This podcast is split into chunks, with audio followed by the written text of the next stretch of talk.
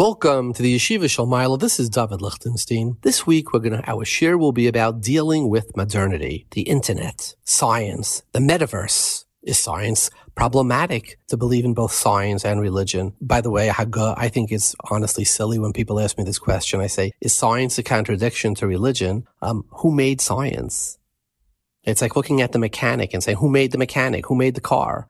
The science of the kalim are the is the physics of how the Rabbi Shalom is the teva of how he runs the world.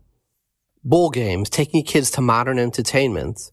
What about clothing? Is clothing what our grandparents gasp, look at our clothing? Or on the other hand, if we would have our children dressed like our babas, that would create more problems. Tznius as well. We're going to have Rabbi J.J. Schacter, the eminent Talmud Chacham and historian, speaking about the past, how we've dealt with it. One would find a whole mahalach that says, you know, we have to we have to be firm and strong and remain uh, committed totally to Ruach Yisrael Saba and totally reject anything that we consider to be alien that doesn't emerge out of the Dalit Amis of Torah and Halacha. And on the other hand, there were those like Reb Sadibo and like the Rambam and many others in medieval times, who said, you know what, Taka, Resh Bagoyim, there's something here that might be useful for us and that we could benefit from. And this has been an ongoing debate. We're going to have to speak about answering science, the Big Bang, age of the universe. Should we be frightened of these questions? We're going to have Dr. Alan Kadish. He's the president of Touro, and we chose him because Touro has 6,000 from the students in the sciences because medicine is a science, psychology is a science, uh, certainly pharmacology is a science, etc. Pharmacy is a science. He has, uh, I think, 10 different medical schools. So I think the Big Bang Theory could be interpreted as evidence of Hashem creating the universe. We had a number of callers who complained that we did not have sort of the standard yeshiva or Chabad um, view of how to deal with these questions. Instead, we went to you know, professors and historians, etc. So post putting up the program, we, we got Reb Chaim Vishnevsky, who speaks all over the world about this in yeshivas, etc., and we inserted this interview. We're going to have uh, Rabbi Berel Wein, the great historian, again speaking about how we've dealt with the past. I would say uh, they have not. We have not been uh, overly successful because we have not come up with a formula that is acceptable across the board as to uh, how to deal with modernity or even how to define modernity. We're going to have for the OU NCSY David Bashevkin. He's in charge of all education at the OU. I think American Yiddishkeit is handling modernity extraordinarily well. What I'm worried about is that they're not handling materialism well. I think that we've become too enamored with wealth and we're associating wealth with what it means to be an authentic Jew, and that really scares me. We're going to have Dr. Elisheva Carlebach, eminent historian, the head of the Jewish uh, Studies Department at Columbia University. She's going to be speaking historically how we've dealt with it. Um, looking back on hundreds of years of Jewish history, I would have to say that the Jewish world has been very selective about what aspects of modern technology it will embrace and to what ends it will use that technology. And then talking about the internet, we're going to have Dr. Eli Shapiro. He's speaking at the Aguda convention. He speaks at Torah Umesorah, at Torah the Yeshivas, about being a good digital citizen and making good strategic decisions. The education piece is critical. And it can't just be general education. It has to be specific, specific communities, specific families, helping them understand their dynamic. Not everybody agrees with this. Here's Rabbi Waxman at the Internet Asif how to deal with the Internet. And he is Bechlal v'kitoi shezocharnu shehem boizim dvar Hashem and rachmona letzlon Elohem chelek la'olam habo. And just as a chazara, here's what Rabbi Ephraim Goldberg said about his experience with the Internet. I'll tell you this, and, and maybe I shouldn't be saying this publicly, and maybe you've had the same experience if you've been to Reb Chaim, the Sar HaTorah. There's a sign hanging when you go into Reb Chaim's apartment in Bnei Brak, and it says smartphones are also and they're also to bring into the apartment. And then you get a bracha from Reb Chaim, and a moment later you get a WhatsApp picture from members of Reb Chaim's family of you getting the bracha on WhatsApp from their smartphone to your smartphone. So just explain to me, explain to me the reality. There's a sign in the apartment of the Sar HaTorah, the double Hador, that says it's Asi no but don't bring it into the apartment. And then Gufa, the direct members of the family who are running the whole Chatzar, send you a picture getting a bracha from their smartphone to yours on the very app which has been authored using the very internet which denies you a chelik and olam haba. And is this the way to deal with it? Here's from Tag, who says how the uh, Torah Umesorah are not good to deal with it. When it goes to the Me'etzes, I will tell you now with achrayas. The Me'etzes was not consulted and is not aware of the fact that Aguda has a Twitter feed. I'm telling you facts. So our goal is to show is that hopefully going forward, there's going to be a better way. By the way, before we go to our program, we're going to ask the riddles this week. We will have five riddles. The Kavod Chanukah, Yom Tif of, of Torah, the Torah Shabbal Peh. So it'll give you something to, you know, maybe learn, try to figure out very, very different riddles, very exciting. If you go through all of them, you'll cover a chunk of uh, Hilchas Chanukah. But I want to say Dvar Torah about this concept of dealing with modernity. And I've said many of these different pieces before, so forgive me if you're hearing them again. When Yaakov and Esav meet in that great encounter in Parshas Vayishlach, Esav says to Yaakov, come with me to Seir, my brother, let's walk together. And what does Yaakov respond? He says, Yesh li koil. I have everything. Esav says, Yesh li I have everything. What does it mean I have everything? There's nothing, nothing, nothing I need from you, Esav. What's he really saying? He's going beyond your two, you know, your chamoirim and your, your cows and your goats. He's saying, what does Esav bring to the world? Esav is Western civilization. It's Harvard and Yale and Stanford and it's Longfellow and it's the poetry and the literature and the politics and it's the Instagram heroes, etc. What does Yaakov say? Yeshli Kyle, I have everything. I'm not missing anything of yours. What happens right after that? Yaakov halach ladarkai. Yaakov was able to up to Chepin from Esav. He could leave Esav when he loses that inferiority complex. And he says, Yeshli Kyle, I don't need anything of yours. Now, Chachma Bagayim Tamin, there's definitely there's some wisdom there. There's ways to earn a living over there. But as far as what the Torah teaches us as a mission in life, the purpose of creation, purpose of our lives, that Kael, we don't need your ethicist. In fact, what does he say? Im garti v'taryag mitzvah shamarti, Rashi says, im lovan garti, and tzachsidim taich, you know how he was able to do it? in lovan garti v'taryag mitzvah shamarti? Because vayihili shar v'chamor. Lovan, atoiski sam v'ya shar v'chamor. When, when he looks like a shar v'chamor, at that point you could say yeshli koil, vayelech Yaakov ladarkai. And I don't know if you remember last year we taught something beautiful. Kiseitse limolchama alevecha.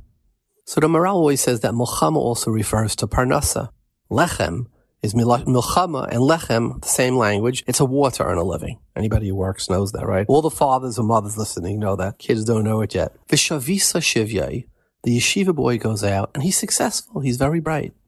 We're going to do a program soon about dealing with affluence, something that communities, for the first time in thousands of years, were dealing with. There's a new Shulchan Aruch going to be written about that. Who does it? Vishavisa. He's successful. What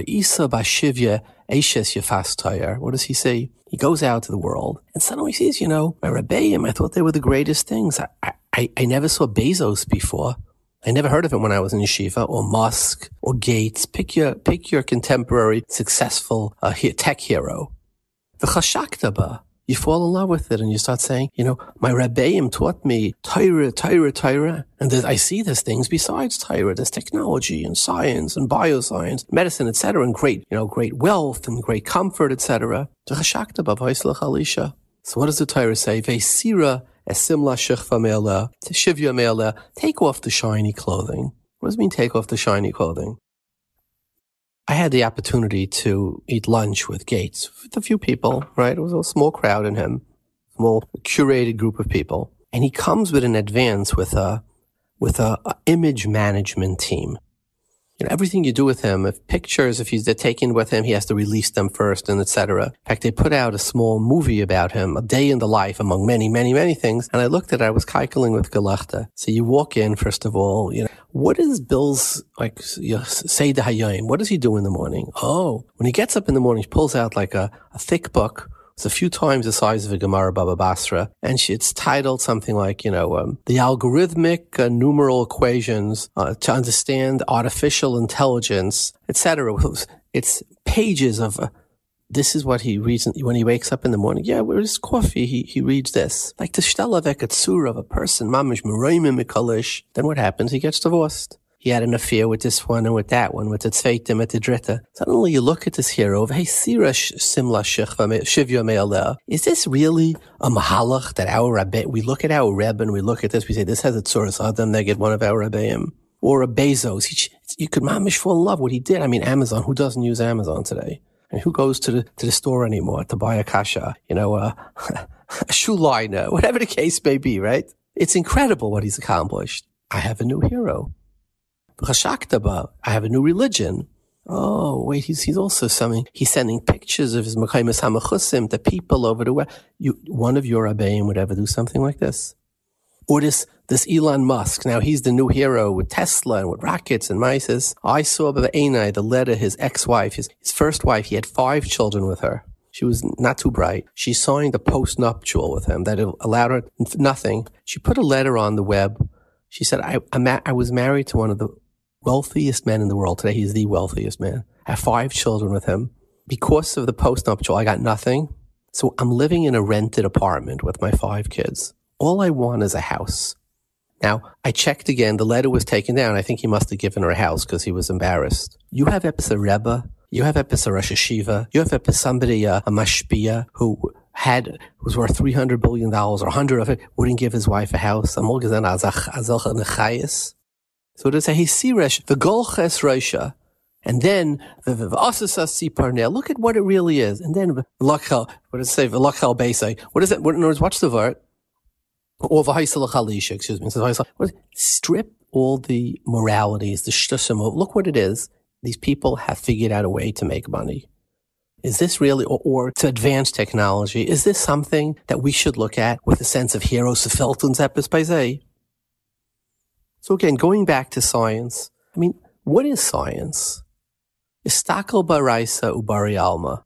Science is the way, the exact mechanics and physics, how the world works. And where did he get it from? He got it from the Torah. Mushal, the Gemara says, if we didn't have the Torah, we would learn sneas michasol, we would learn gzeluf and an amala. What is the, we would learn sneas from a cat. Cat is very cleanly and it has to go to the base. Say how it does it, but sneas v'chulu. What's it telling us? We would learn this from this and this and and uh, and and and Gzela from an Amala. What's the message?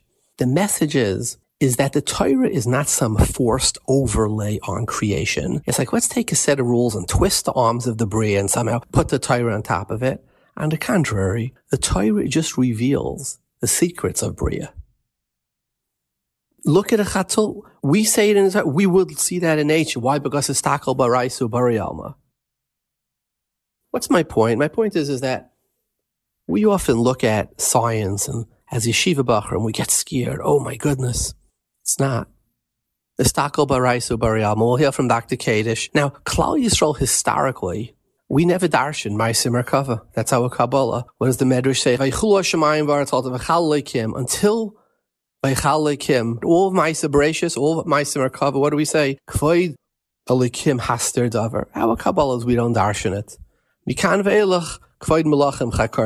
If we would darshan it, there would be Masechtis and Masechtis and Masechtis. And in all these Masechtis, they would explain all the kashas. We are the dinosaurs also. This is the fifth or sixth or tenth or twentieth. We don't know how many version of Earth till we got it. Rabbi Shem says, this is the one I like. And all the Brias that were there before, etc. Well, we never spoke about it because our Kabbalah is not to speak about it, but it doesn't scare us. These are the kalim that the Rabbi Shalom used. Says a grass doesn't grow until a malach comes and hit him on the head and says gadel. That is physics and that is the science.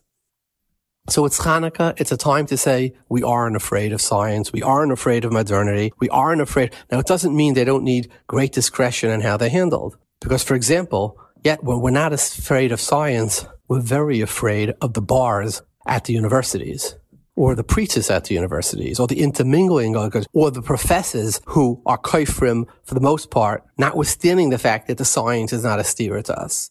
So we're very afraid of the culture that comes along with the science, but Klal Yisrael is not intimidated by the science. It never was and never should be. It's the darum and arum that, that really worries us. And I think that even though I'm not saying something on the parsha, I think since it's Hanukkah and this is the time where Klal Yisrael met the Yavanim, it's, it's few thousand, two thousand years later, and can I Kanainaher, the Jews in America, befrat, look at us. We have doctors and lawyers and scientists.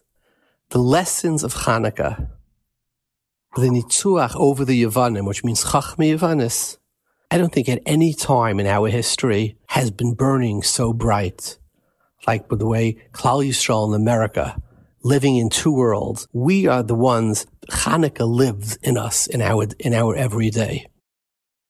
Like, you know, somebody told me he went to court and uh, he was in Delaware on a, on a, big case. He says there were three different law firms there and they're waiting for the judge to come in. There was like a break by lunch. He said three different law firms and each firm a lawyer took out the Daf to learn while they were waiting in Delaware for the thing. The oil of the Chashmonoim that they lit is burning in us stronger than ever by the Eden in America today. Let's go to our riddles.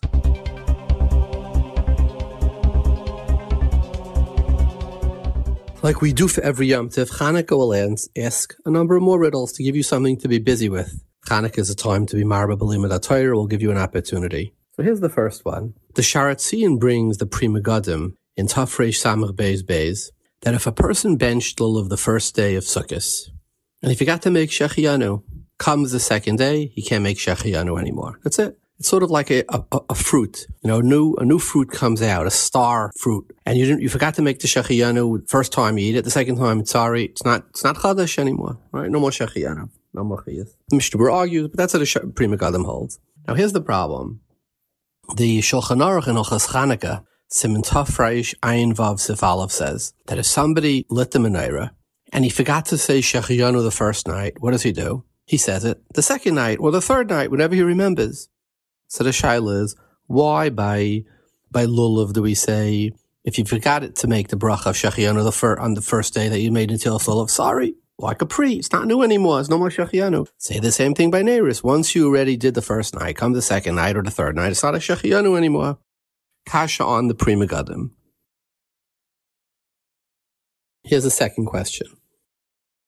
The Shulchan Aruch in Reish Ayin Aleph Sivche says, if you have a deer that has a number of a house that has a few entrances, it sides on two streets. You have to light by both psachim. Why?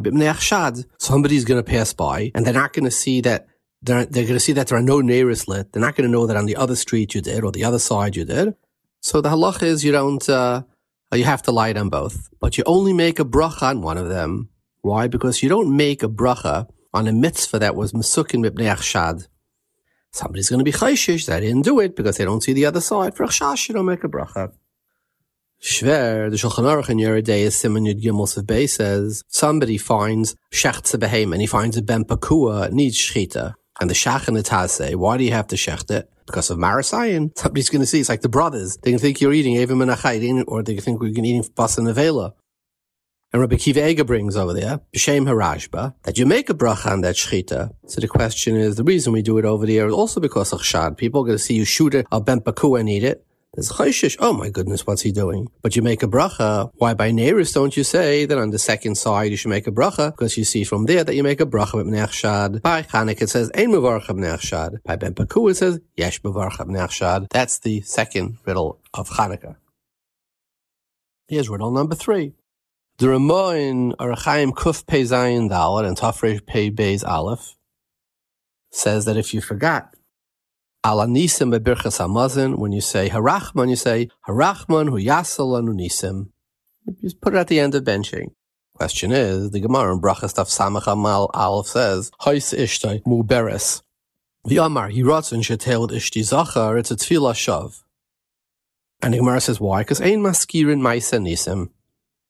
So even though the nest could change things like it did for Leah, Dina, the, the boy turned, Yosef turned into Dina, Ein Spalov, because it's Maisa Nisim. So how were they masakin, Bakoshas Nisim, somebody who forgot to say Allah Nisim, when it's a Beferish Allah in two places, that what's the Allah that the Gemara says in Brachas, that you don't, you're not mispal for Nisim. Riddle number three. Riddle number four. The Shulchan Aruch in Tafrei Shayin Aleph, the Mechaber says, Yemadlik ner Chanukah bebeis hakneses and yebench mishum persumi nisa.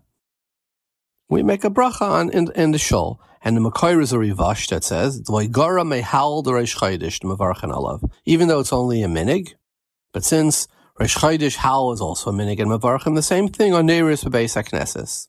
Question is, the Machab holds in Tafchav Beis, like the Rambam, that you don't make bracha on Hal the Rosh Chodesh. Why? Because it's a minig. Machlokes the Sfardim and Ashkenazim. The Sfardim don't make a bracha on Hal. The Ashkenazim do, because we make a bracha on a minig too. The Machaba paskins that by Hallel, the Beis Yosef says, Sfardim and not to make a bracha, because it's a minig. And yet, the Beis Yosef himself says Bechanika, and the Sfardim do do this, that you make a bracha on the nearest that are in Shul. What's the difference?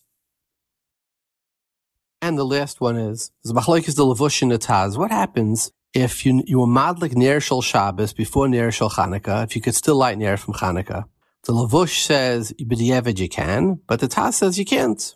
So the question is to steer in the Taz. The Taz in Simon Tuf Reish of Cotton Bays says, what happens to its Sibur? They didn't have a shofar. Yoim Bays of Rosh Hashanah is on Friday, and somehow they got a shofar after the Mispal Tfilas Arvis, but I guess it's before Shkia. It's before uh, before it's Asa. Could you make the bracha and on the Tkiya Shofar in such a case where you already davened Arvis of Shabbos?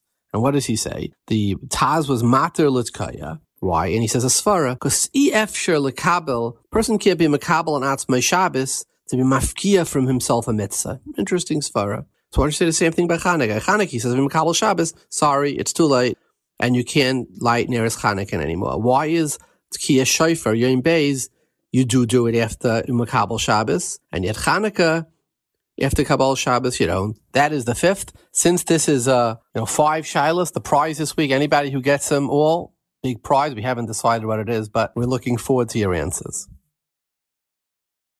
To leave a message, call 732 806 8700 and press number two or email at info at headlinesbook.com. Let's go to our guests.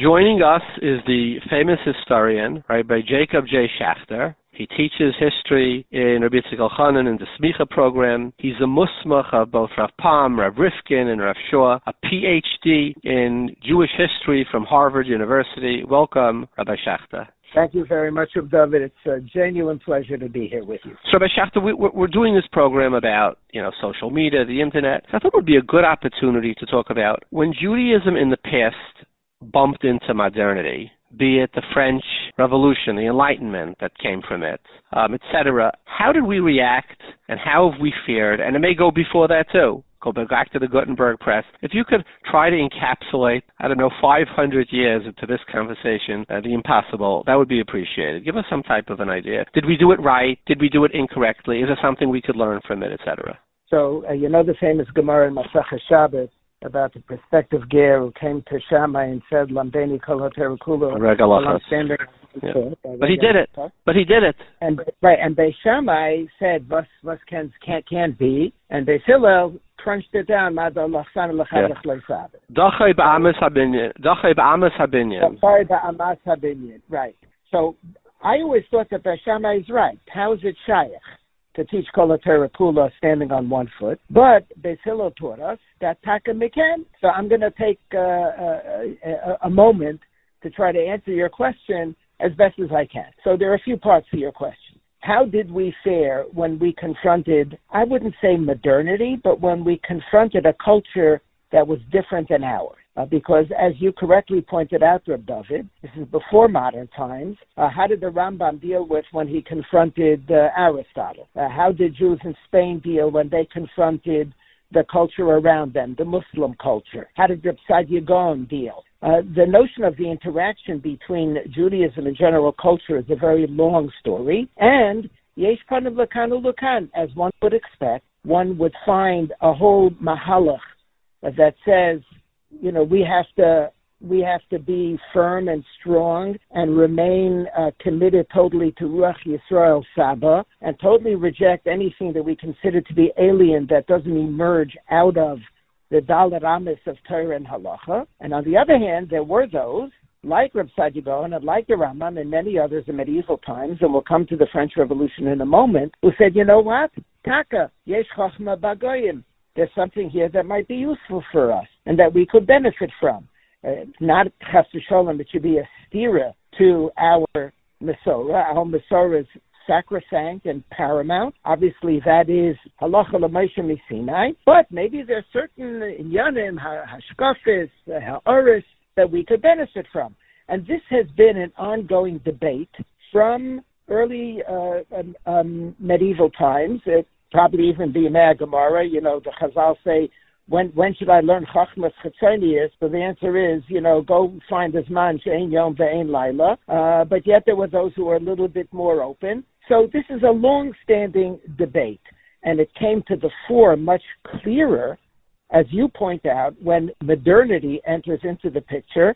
Uh, I would say uh, the, the the Enlightenment in the 18th century, when uh, Judaism Bechlal began to be a little bit weaker, when the traditional community began to be a little bit uh, schwacher and more open to and more affected by the world around them, that's when really it became an issue. And uh, that issue that started then, and you have Echad, uh, Gedolim, who felt that it has to be purely Altar HaKodesh. You had uh, others, especially in Germany, like Rabbi Israel Hildesheimer, like Rabbi Shashua Foel Hirsch, um, and uh, and like uh, Rabbi David Tzvi Hoffman, uh, the the Messiah in Germany was to be more open and more embracing, not just uh, B'di'evet, but even lechatchila, and that gets carried over into the 20th century between the Olam HaYeshivas and uh, the school that I'm a very much a part of, the yeshiva that I'm a part of, that has as its emblem Torah Umada, that does represent and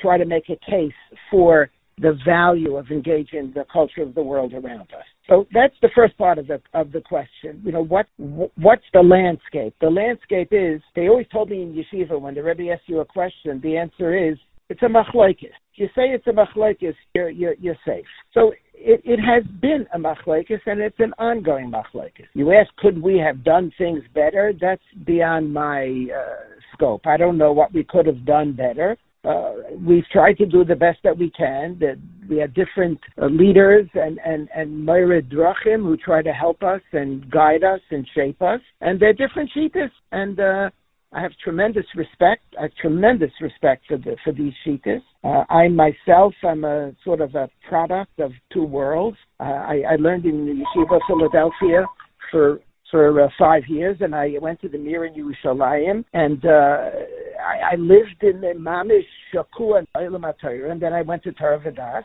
But at the same time, I went to Brooklyn College, and I went to Harvard University, and I I, I see I see both sides and I respect both sides. No, let me ask the question like this, Rabbi Shechter. When after the Enlightenment, we had an opportunity to, from the world have doctors, make make our own doctors, our own lawyer, lawyers, our own accountants, etc., just like we have in America today, right? But we didn't, and millions left because the poverty, the you know, the parochial rigidity of, of, of just of not being able to be integrated, the price was too great.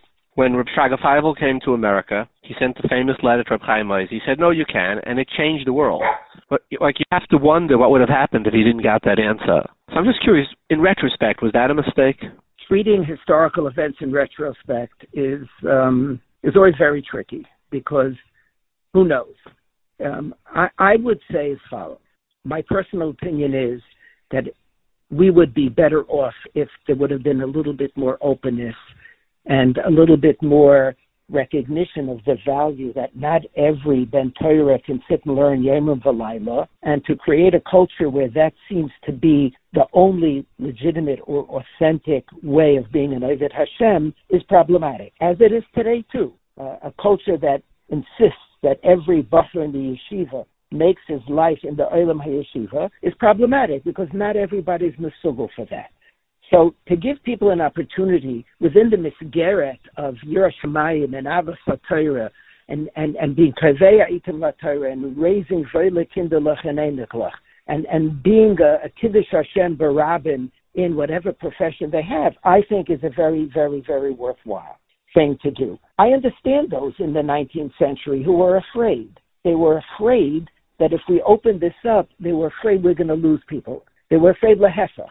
They were afraid that that this is somehow going to dilute Ruach Yisrael Saba, and, and we have no right to do that. We have a Messiah. We have to stick to this Messiah. All the foreign winds that are blowing are potentially uh, dangerous.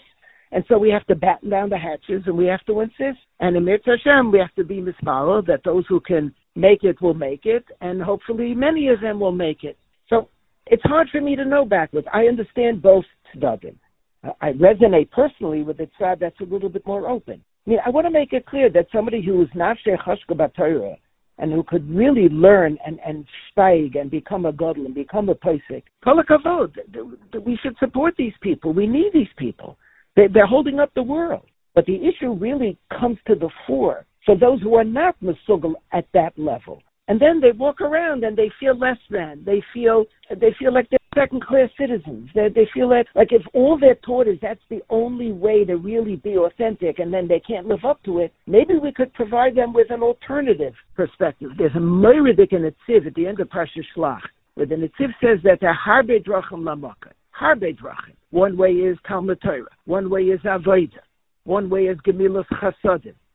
And not one is any better than the other. This is the Netziv.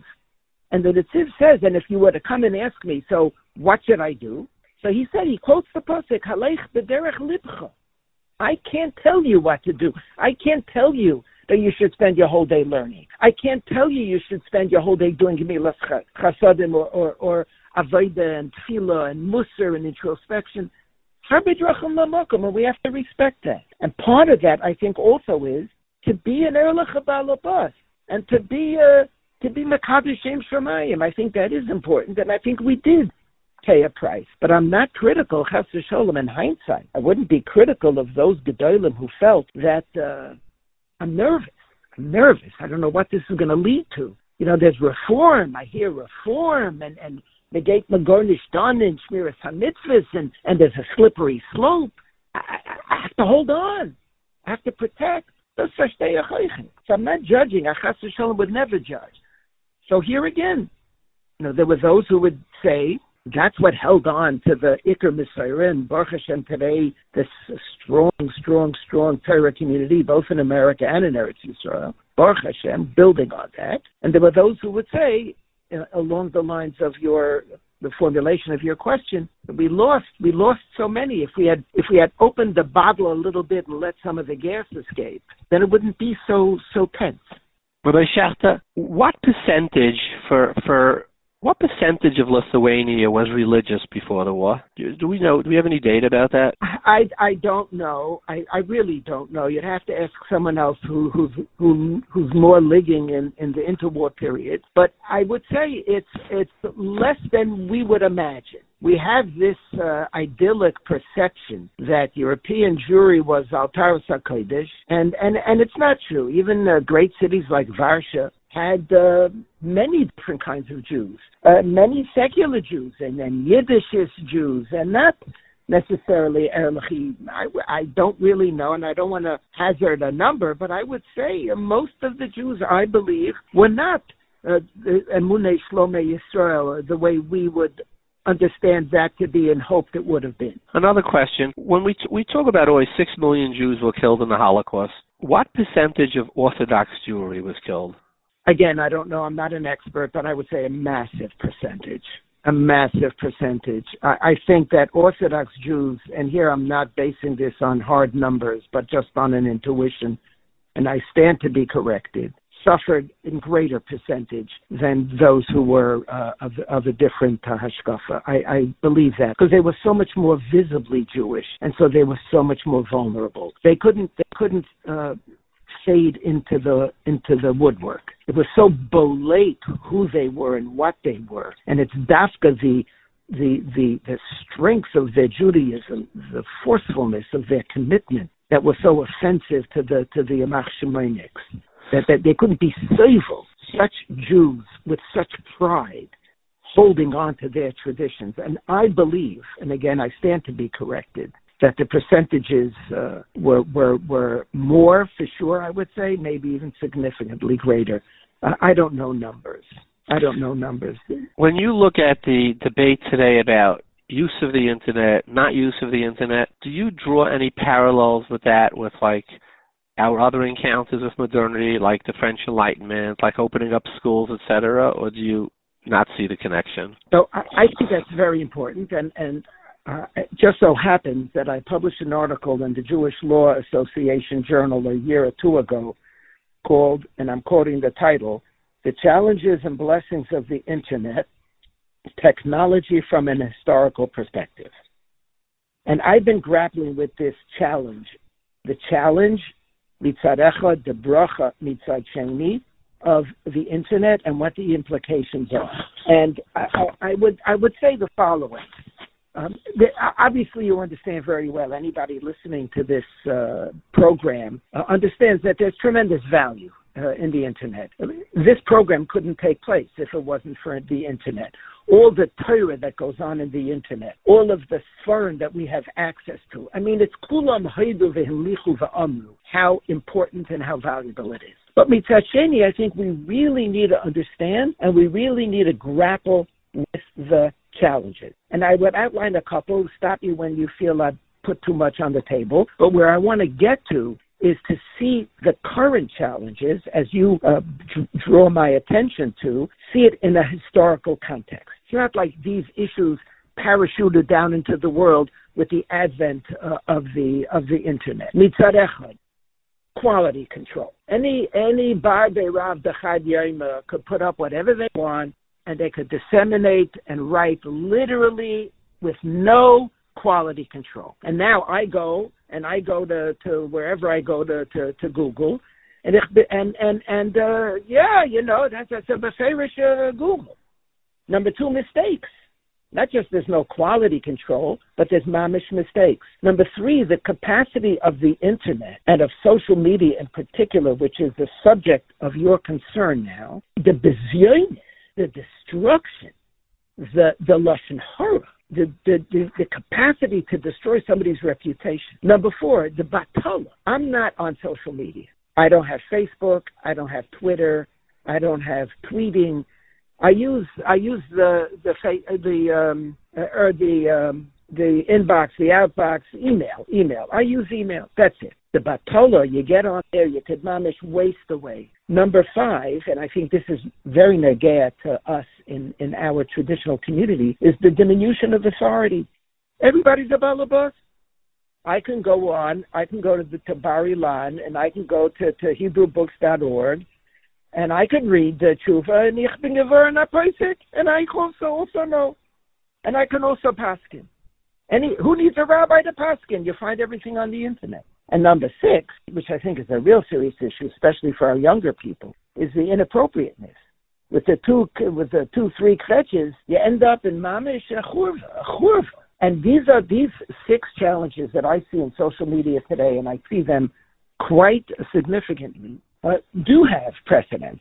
So now that I outline what I see are the problems, I want to come to the to the answer of the question, and I see each one of these already we dealt with earlier. And what I want to come to is I want to come to printing, because I want to argue, and I do in this article at great length, that every single one of these phenomena we already encountered when printing, and you mentioned Gutenberg before at the beginning, was printing was first developed. Mitzad what a bracha unbelievable. Printing is such a bracha. We can be marbitz Torah. It's amazing. There's a Pri Megadim in in uh, in the Hakdama to the Pri Megadim who says that if it wasn't for printing, chas v'shalom nishtakach Torah Yisrael. Nishman is weniger. The, the Rab David Gans, who was a historian who lived into the 17th century. Tzemach David. Tzemach David. The Tzemach David. The Tzemach David writes in Chelik Beis of the Tzemach David that there's nothing as valuable in all of the wisdom and, and, and ideas from the Bay, the Kodesh Baruch Hu was Boire the Olam as great as printing. Printing mitzad echad is amazing. Like the internet is mitzad echad amazing. But mitzad sheni, every single one the tightness on every single one of them. Quality control. Now you have money, you print a book, and shine. Who was misnagit the printing? I'll give you an example. So we have uh, Rabbi Yosef Shlomo Del Medigo. Rabbi Yosef Shlomo Del Medigo and Nobelos HaChachma, right? And I'm quoting, Meleches Hadfus Kilkel HaTorah. Meleches Hachut Hadfus Kilkel HaTorah. Why? Did he say why? Yes, yeah, because anything goes. You could write whatever you want. Anything you want to say. He writes, Rabin me'ame ha'oretz misyahare. Right? Huh. You, you, you know well, your audience knows the pasuk in Esther. Yeah. It's not misyahadim, it's misyaharim. You are Valak. Ich bin euch der Balabas. I can also paskin. Kilkel haTorah. The errors, the errors. There's a there's a Maharsha in the Hakadama to the Chedushi Agadis that points out that it used to be when you had a manuscript. So you you you, had a manuscript, you read it, you you thought there was a particular problem with the word, so you put your little Hagah on the side. Now comes again a Bachar Azeser, sees the Hagah on the side, likes it, and say, and it puts it into the text. So Mima, so now it becomes the authoritative text. The Maharsha and the Akadama of the Chedushi to Brachas. So you, so the printer thinks that the correction is taka correct, puts it in the text, and now it's a kilkul lo'ad u'lo'olmei olam. Embarrassing others. There's so many chuvas about embarrassing others. The the uh, the uh, Chavos Yair, Rabbi Yair Chaim Bachrach writes, the Farish, that I'm not going to identify names or places of residence of people who ask me shilos with whom I disagreed, because I don't want to be mavaza them. People are going to say, you asked the Chavos Yair a question, you're, you're, you're not bigger than the Chavos Yair? And then when the Chavos Yair says, when I disagree with them, it's embarrassing for them that I, that I uh, garnished, that I should disagree with them, because it's embarrassing, there's potentials for embarrassment. Maleches Batala, we have that all over the diminution of authority. Diminution of authority, it's, it's, it's what, what printing established, the whole fight over the Shulchan Aruch, the Maharshal schreit Gewalt against the Shulchan Aruch. Shulchan Aruch wasn't, wasn't the, the, the accepted psak of all of the Jewish people right away. It took a while. And the Maharshal Chavegestelt and said, you're making now Ketanim and Gedolim and the Urim and Zakanim equal because anybody could read your work and shine. And that's not right, and that's not appropriate. There's a Maharsha in Saitan, that Chav Beis, that says, now, Yolam, and, and, and they can decide and they can paskin, V'yesh Ligar Bahem, because of printing. It's a, it's a real issue. And then, of course, the inappropriate uh, material, the inappropriate material is Chai Chai V'kayim. I'll just give you one example. The Zohar, when the Zohar was published, there was outrage, outrage. I'm not talking about Chas Shalom, our kind of inappropriate material, but they deemed the Zohar. So many people then were absolutely upset. How could you put this material? It's not appropriate for people to look at this. Now, any Yingo is going to read the Zohar. Chas Shalom, you have to be 40 years old. You need a Rebbe to hold you by the hand. What's my point? My point is that, Reb David, you're 100% right. I want to clarify what the issues are with social media, and I highlight the challenges. Mitzarecha de bracha, yes, but I believe it comes with a great set of challenges. But this is not Act America. These challenges have been with us the exact same point by point, started with printing, and then when the world opened up, there were greater challenges and, and greater issues, and, uh, and this is what we have to deal with. The man sagt in Yiddish, the, the genie is out of the bottle. I mean, when nobody, you know, that Asifa, the, the internet Asifa, sie sein gesinnt, alle Weile I'm sorry, that the Gornish help. The genie is out of the bottle. The Aveda is not to put it in the bottle and ask the internet. That's not going to happen. Even in the most, the most Haredi of communities, the the Aveda is, so let's figure out a way how to shape it that we can only benefit from it. Because the challenges are real, but they're not new. So they're not new. How did they deal with them then that we can now apply it to now? What could we learn? What could we learn from our past to help shape our future? First of all, we learn from our past that it's a, it's a, it's it's it's what we call facts on the ground. That it that it's here and it's happening, and that we need to do the best that we can. We need to focus the best that we can. There is no, uh, you know, bite the bullet. There is no specific uh, suggestion to make that we could learn from the past, because in the past also they struggled with it. It's not like they came up with a mahalach uh, how to save all of the issues that I now discussed with you in the context of printing. So how are we going to fix this? It wasn't fixed. It was never fixed. It was a battle. The more you're aware of it, I think, and I hope that this podcast will sensitize people to the complexity and the solemnity and the seriousness of this issue.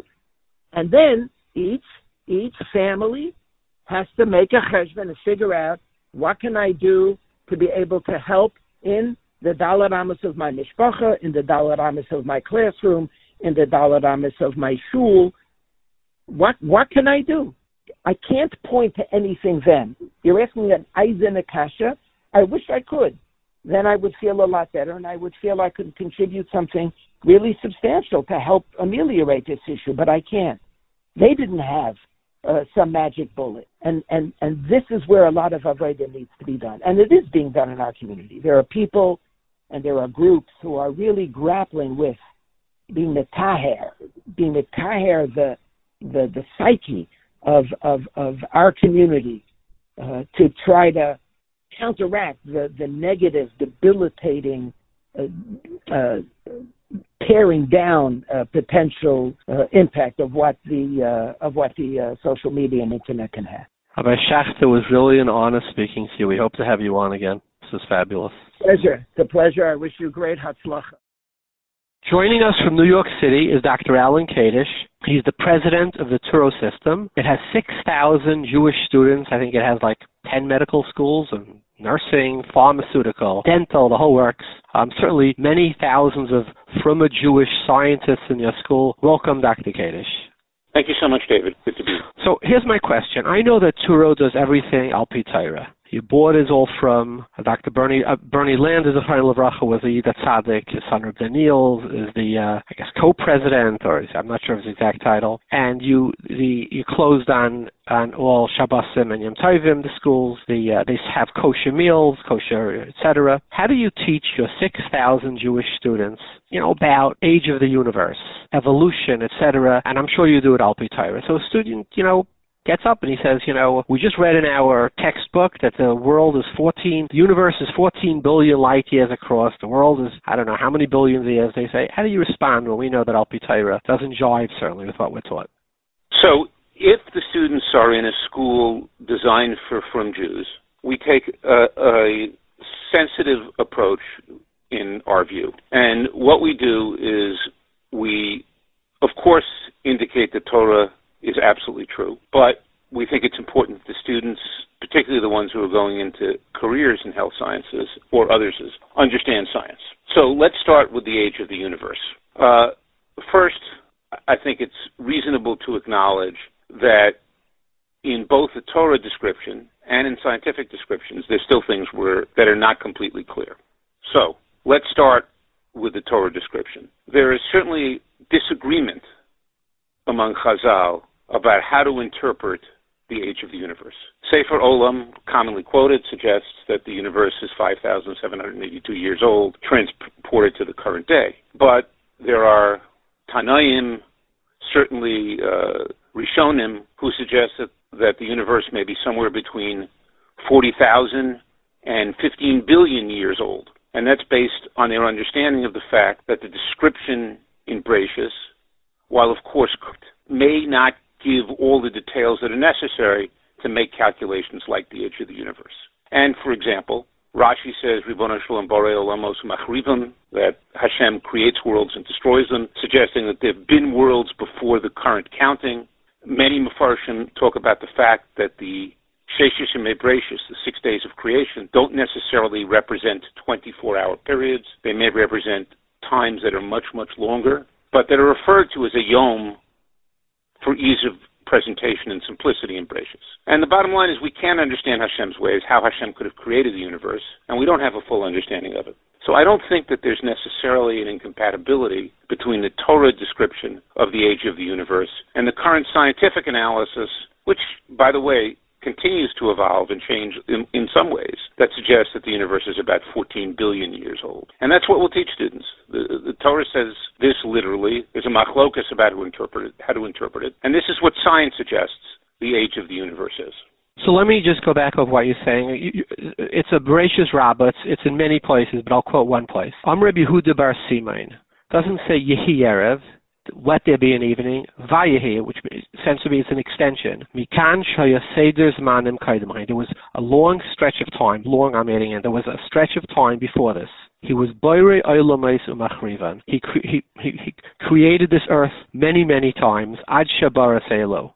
And he said, This is the one I want right? So for starters, you're saying all these multiple Earths, etc., or many, it doesn't say the Earth was destroyed, but rebuilt and rebuilt and rebuilt. We don't know the Seder Hazman what it is. Additionally, we don't know any di- the time of the Sheshis Yimei Bereshis, which were timeless. There was no sun, there was no moon, so it was basically before time was created. So it could have been 14 billion years, it could be 140 billion years. There's no way for us to know. Is that correct? That is exactly right, and, and that's what we teach our students. And I want to add on to what you're saying, Dr. Kadish is that we haven't the Chazal have not written much about this.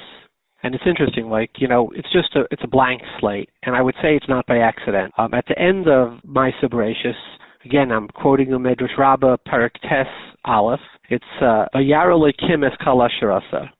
So Rab Levi Pasach, Kvod Elokim Haster Davar. The kavod of God is to be silent, not to not to divulge. Kvod Malachim Hakar Davar is to express up to Shabbos and including Shabbos is Kvod Kim Haster Davar. Chazal said we just don't. It's not a part of the Torah that we discuss. Alpi Hester, it's Hester Davar. It's kabbalistic. It's beyond our understanding. So.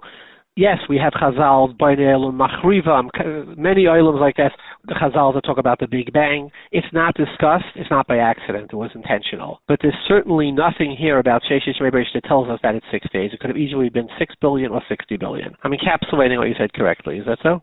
Absolutely correct. Okay, so let's continue. How do you explain um, the dinosaur?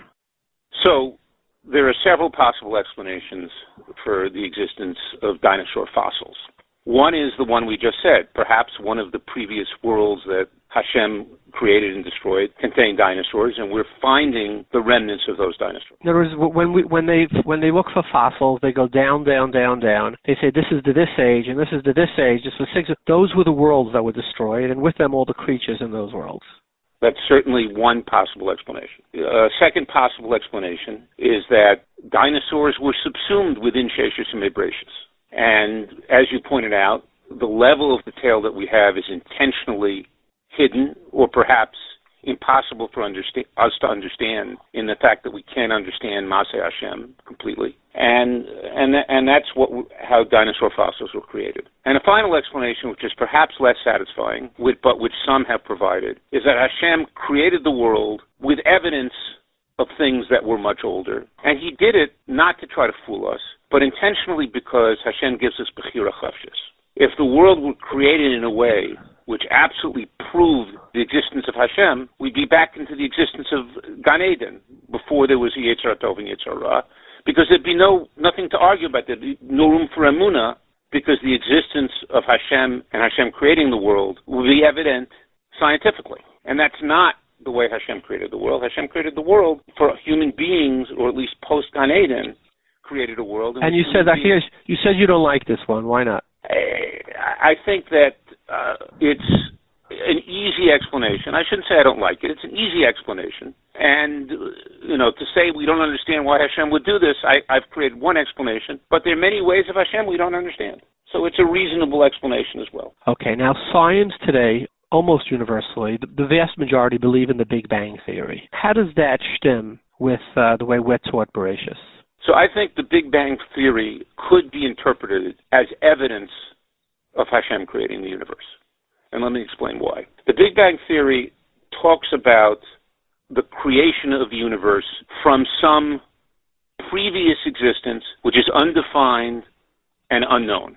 And it certainly is compatible with the idea that the universe was created ex nihilo, which means from nothing, because nothing about the evidence that we have today tells us really anything except wildly theoretical about what existed before the creation of the universe. And it is totally compatible, as I believe the Ramban says, and others suggest, that Hashem created the universe through an explosion. And Hashem created the Big Bang, and the reason we can't understand what was present before the Big Bang is that there was nothing present except Hashem. And he created the universe, and the mechanism he used to create the universe was the Big Bang. And so I, I see no incompatibility between Bereshis and the Big Bang Theory at all. And let me let me just the, the Ramban is in Bereshis Aleph Aleph. Well, that's easy. Uh, and when he wrote it, interestingly, he wrote it in the face. Common science believed, really, literally, till around 70 or 80 years ago, until the, the Bell Labs discovery, believed in a static universe. That means they believed the, the, the universe was eternal and had no creation, which means it had no creator. This was common science. And if you said there was a creation, they would have laughed at you before 70 years ago. Until, uh, what were the names of the two scientists in Bell Lab? I forgot their names. Here in New Jersey, actually, right? Yeah, it, was, it was done in New Jersey. I don't remember the names either. It was in Bell Lab. Yeah, go ahead, explain it. The essential finding was that the universe is expanding that you can measure distant stars and different ob- distant objects, and you see that the in- universe is expanding. And by extrapolating back from that expansion, you can calculate a Big Bang. And they heard the echoes. They were able to hear the echoes of the Big Bang. I believe they won the Nobel Prize for it.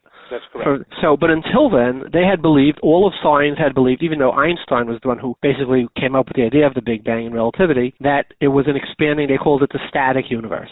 So, right. A thousand years before this, or 900 years, the Ramban in Bereshis Aleph Aleph, he says, he says, Hoitzi min efes hagomer.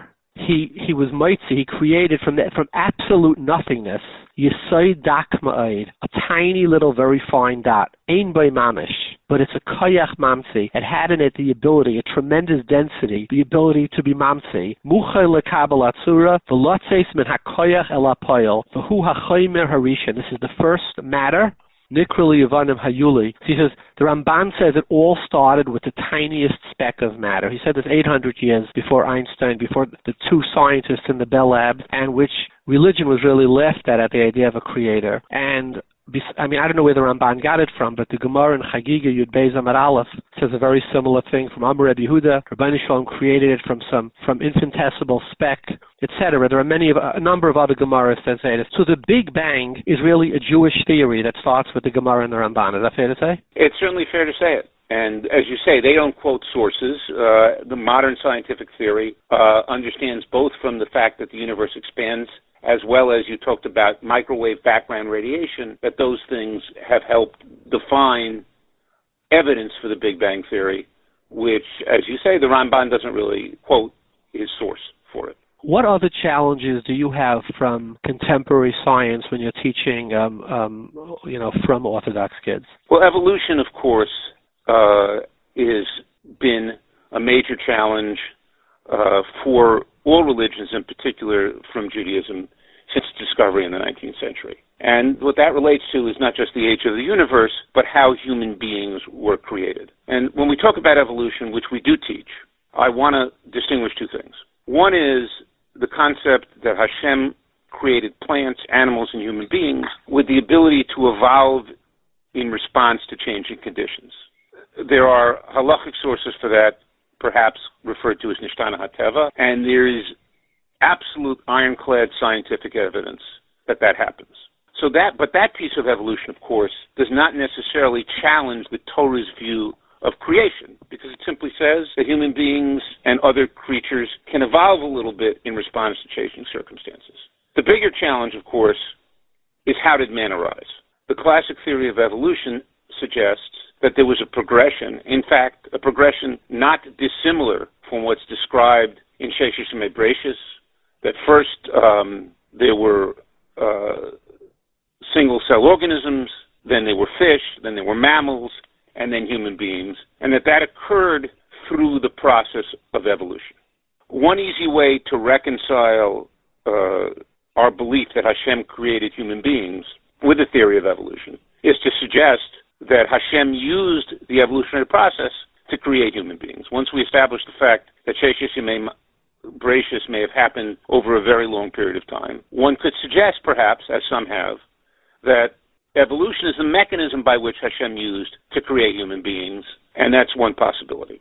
A second possibility, of course, we, which we discussed before, is that Hashem embedded in the creation of human beings, just as he embedded in the creation of the world scientific evidence for another process, such as evolution, even though, in fact, he created the world looking as if evolution had taken place. Uh, the final piece is I talked about the fact that some aspects of evolution have absolutely incontrovertible evidence. I think while it is rare to find mainstream scientists who don't believe in evolution as the origin of human beings, it's also fair to say that how evolution happened, how the big jumps in the evolutionary pathway happened, hasn't really been fully established. And there's a fascinating article that was published two years ago that asked the following question How likely is it that there's life anywhere else in the universe? And what the article did was said, How likely is it that the huge evolutionary steps required for the development of human beings could happen anywhere else? And their answer was, those steps are extraordinarily unlikely. So one possible explanation is that the world was created through a lot of really good luck. But the other possible explanation is that the process of evolution wouldn't have happened without Hashem's guiding it, without Hashem's creating the world and human beings through the physical process which he created of evolution, about of evolution. I can't tell you which of these is true. I'm not smart enough to know that. But I think it's possible to teach evolution in a way that does not contradict Sefer Bereshis and doesn't contradict our sensibility about the uniqueness and specialness of man that Hashem infused in the neshama at some point in the process. I, I want to mention something, you know, because I, I get asked this a lot. You know, don't you believe in science? Like, you know, people say because I go to a lot of obviously I travel. I'm this all around. I wear a yarmulke. Like, don't you? You're religious. Don't you believe in science? And I just look at them and I say, like, who who created science? Like science is a mechanism. It's like mechanics. You know, who created the mechanic who's fixing your car? Yes, I believe in cars. I believe in mechanics. I believe somebody created the mechanic and somebody created the tools and somebody created, you know, the screws and the nuts. Who created science? So I, I don't even grasp the contradiction when people ask me the question. So I think uh, people don't understand uh, observant Judaism very well. And I, but I think also perhaps we need to do a little better job of explaining it. But the bottom line is, of course, I agree with you. And if you remember the way we referred to evolution, it said Hashem created this process. Hashem uses the process, and uh, He created a world which allows the world to proceed at a time of Hester Panim when we don't feel His existence on a day-to-day basis. And that's the nace so to speak, of Bria and of creation, of so, the world and human beings. So, Dr. Kedge, in conclusion, you, you don't believe that religious Jews have to be intimidated, have to be scared of science, or for that matter, that there's much in science that contradicts the Torah the way Chazal gave it over to us. Absolutely. I think there are complexities, and there are things that uh, perhaps have to be left as questions. And I would add to that the questions which fall into exactly what you say, we're not it's just not our it's not our mission, it's not our Messiah, it's not ours to really be chayker into my Bereshis, period. If they wrote a Masech on it, just like the Ramban was Maram is the Big Bang, there would be a whole Masech on what the offer means and how we use the offer and we're the other what would be Masechtas, but it's we have a Kabbalah of Kvoid Haster Davar. And I'm not sure that we would be able to understand it, even if we tried at this point. Just the science isn't able to. That's right. I mean, the greatest scientist of our lives, what was his name? Uh, Blackall, the fellow from England, Dawkins. He said very clearly. Uh, uh, Hawking, Stephen Hawking. Hawking, I mean, he said very clearly. He says, "I have no idea where the Big Bang came from." And I don't think we'll ever know because, from a scientific standpoint, uh, and I think, uh, as from Jews, we believe that Hashem created the Big Bang and created the universe. Is it fair to say? I've heard somebody say this. He says you have to have as much faith to believe in science as you have to have to believe in a creator. There are so many questions on, like for example, you said the odds of of, uh, of of of any creature being created just through evolution is, I think it's like 10 to the 73rd power, some absurdly, incredibly, unimaginably tiny number. So do you have to have as much faith to believe in that, or even more faith than to believe in the concept of a creator? So I think uh, it depends how you use the word faith if you can say there are things that science can't define and things that are unknown, yes. I think uh, it's it's not so much faith as it is a recognition of the advances, but also the limitations of science. Dr. Kadish, thank you very much. As always, it's a pleasure having you with us.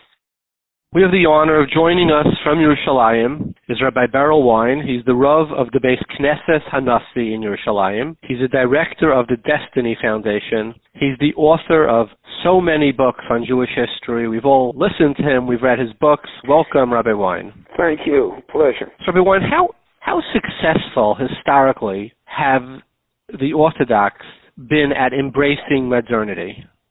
That's a difficult question to answer the way, the way you phrased it, but uh, we would, I would say, uh, they have not. We have not been uh, overly successful because we have not come up with a formula uh, that is acceptable across the board as to uh, how to deal with modernity or even how to define modernity. Is modernity uh, the iPhone?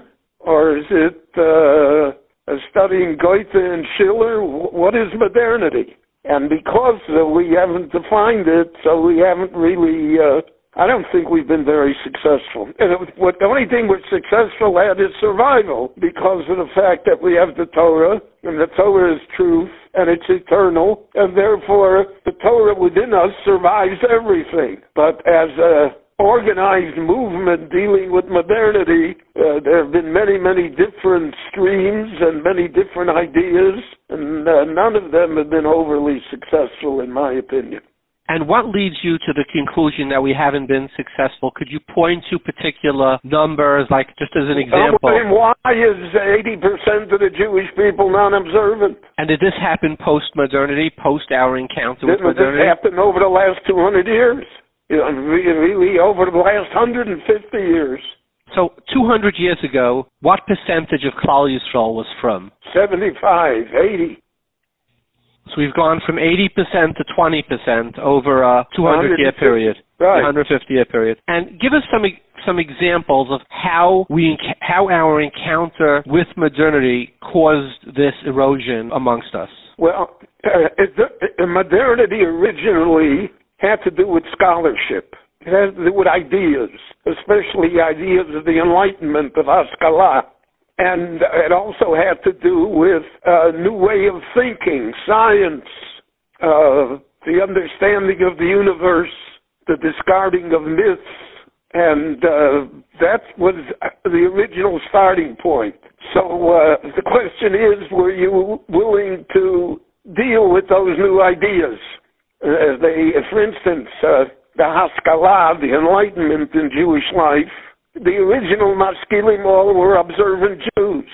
Moses Mendelssohn never missed a mincha. But because of the fact that he uh, embraced certain Enlightenment ideas and attempted to apply them to Jewish life, so then a whole controversy broke out and uh, so to speak, uh, he was excluded from the Jewish world. The fact that all of his descendants uh, converted to Christianity didn't help him. But originally it was a battle of ideas. The Haskalah in, in Litta was ideas. And, uh, you know, ideas are very hard to fight if you don't, if you don't debate them and think them through and you don't see exactly what the point is. So uh, if you say uh, any new idea, any different idea automatically is anathema to us, eventually you're going to run into problems when the ideas prove themselves to be true. Can you give an example of that? Yeah, Galileo. Uh, the church said, no, you know, the world is not round, and, uh, you know, there's no such thing. Okay, so they, uh, they excommunicated him and everything, but it turned out that he was right. When he was right, the church was undercut and remains undercut until today. They never recovered from that blow.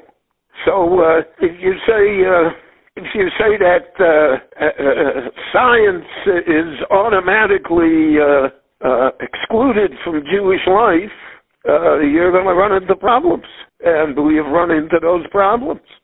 And there's another problem. Uh, it's not. I don't want to lay it all on that. Uh, the part of the problem today is uh, is simply society itself, affluence. I mean, Chazal said, uh. Jewish people do better as a whole by having less than by having more. We don't know how to handle more. And when the drive becomes for more, so then uh, that's really what happened to American Jewry. So, Rabbi, Rabbi Boyne, let me, I apologize, you're, you're, you're laying on a lot of facts. I want to just clarify one by one. You said that if what happened to Galileo was an example of when we embrace um, a false premise Right. And it and it undermines us going forward. Can you Right. think, going back historically, you're a historian, as a particular example of where we embraced or refused to embrace something new that, looking back, you know, with hindsight, maybe we should have done differently? Well, I mean, I don't know how controversial you want me to get. You could, Rabbi, Rabbi, Rabbi Wein, this program is not about controversy; it's about truth. I'll give you, I don't want to mention the name of the Gedolim. Okay. But uh, I heard it from uh, they said that uh, uh, the state of Israel could never come into being. And they said if it came into being, it wouldn't last 15 years. Well, if you said that, if people believe that, the state of Israel today is uh, almost 75 years old, so then that, that undercuts you a little, right? And that was also a new idea at the time, obviously. Absolutely. The Jewish people should have a state without the Mashiach coming. And the state should be run by socialists, by Apikorsim. So naturally, it can't be. So there's always a danger in saying it can't be. Now, can you think of Haskalah where I know there was, uh, you know, Chacham Bernays had a different attitude that we should take Well, yes, so the Germans had a different attitude completely. Chacham Bernays and Hirsch and Bamberger and uh, Hildesheimer. So uh, their idea was, uh, so to speak, to embrace modernity and to combine it with strict observance. On a local level, they were successful, but uh, Eastern European Jews uh, couldn't uh, adapt to it. They said, well, that's good for the Germans, but it, it doesn't fly in Poland or Lithuania or Belarus. And ironically, that's what we have in America today, isn't it? So in America today, you have modern Orthodox, quote unquote, whatever that is, who deals with modernity, right? You have Yeshiva University, you have Touro, and then you have the clandestine uh, uh, uh, B'nai Torah, and probably in the hundreds, if not the thousands, that do go to school and do get a degree and do go in the workplace. And then you have uh, groups of Jews that reject it completely. They don't teach English. They speak only Yiddish. They don't want to talk. You know, it doesn't exist. Rabbi Warren, would you say for the most part, Uh, because I, I'm not YU, I didn't go to YU, I went to the yeshivas, and I went, I did get a, an English education through 12th grade, and I think that probably goes to the, the majority, even though it may be changing, but at least to my generation. Would you say Yeah, in that, our generation it existed. so would you say for the most part, we've adopted what was the vision originally of Chacham Bernays, which was, there's nothing about modernity that is a steer That is incompatible with that is incompatible. Have Jewish doctors and Jewish lawyers and Right, Jewish surgeons right, and right. Jewish Wall Streeters and Jewish Kyles and Jewish Talmidei right. Chachamim. That's right. And and and what would you say, looking back, if in Europe, and this is obviously the benefit of 2020 hindsight, if Polish Jewry, Lithuanian Jewry had embraced what we see in America today, we would have many more from a Jews today than we than Well, we I do. don't know because uh, they- you can't discuss, in my opinion, Eastern European Jewry because the Holocaust ended it. So whatever's left over, uh, you know, you, that that I don't think that flies. Okay, so so let's go to the 80-20 that you were discussing. You're saying today it's 80-20, 80% irreligious, But you secular. let's- let's would at that be different if we had embraced it the other way? That's my question. I think so. I, I don't know if it would if it would go back to 80-20, but I, but there would be more than 20 today. That's for sure.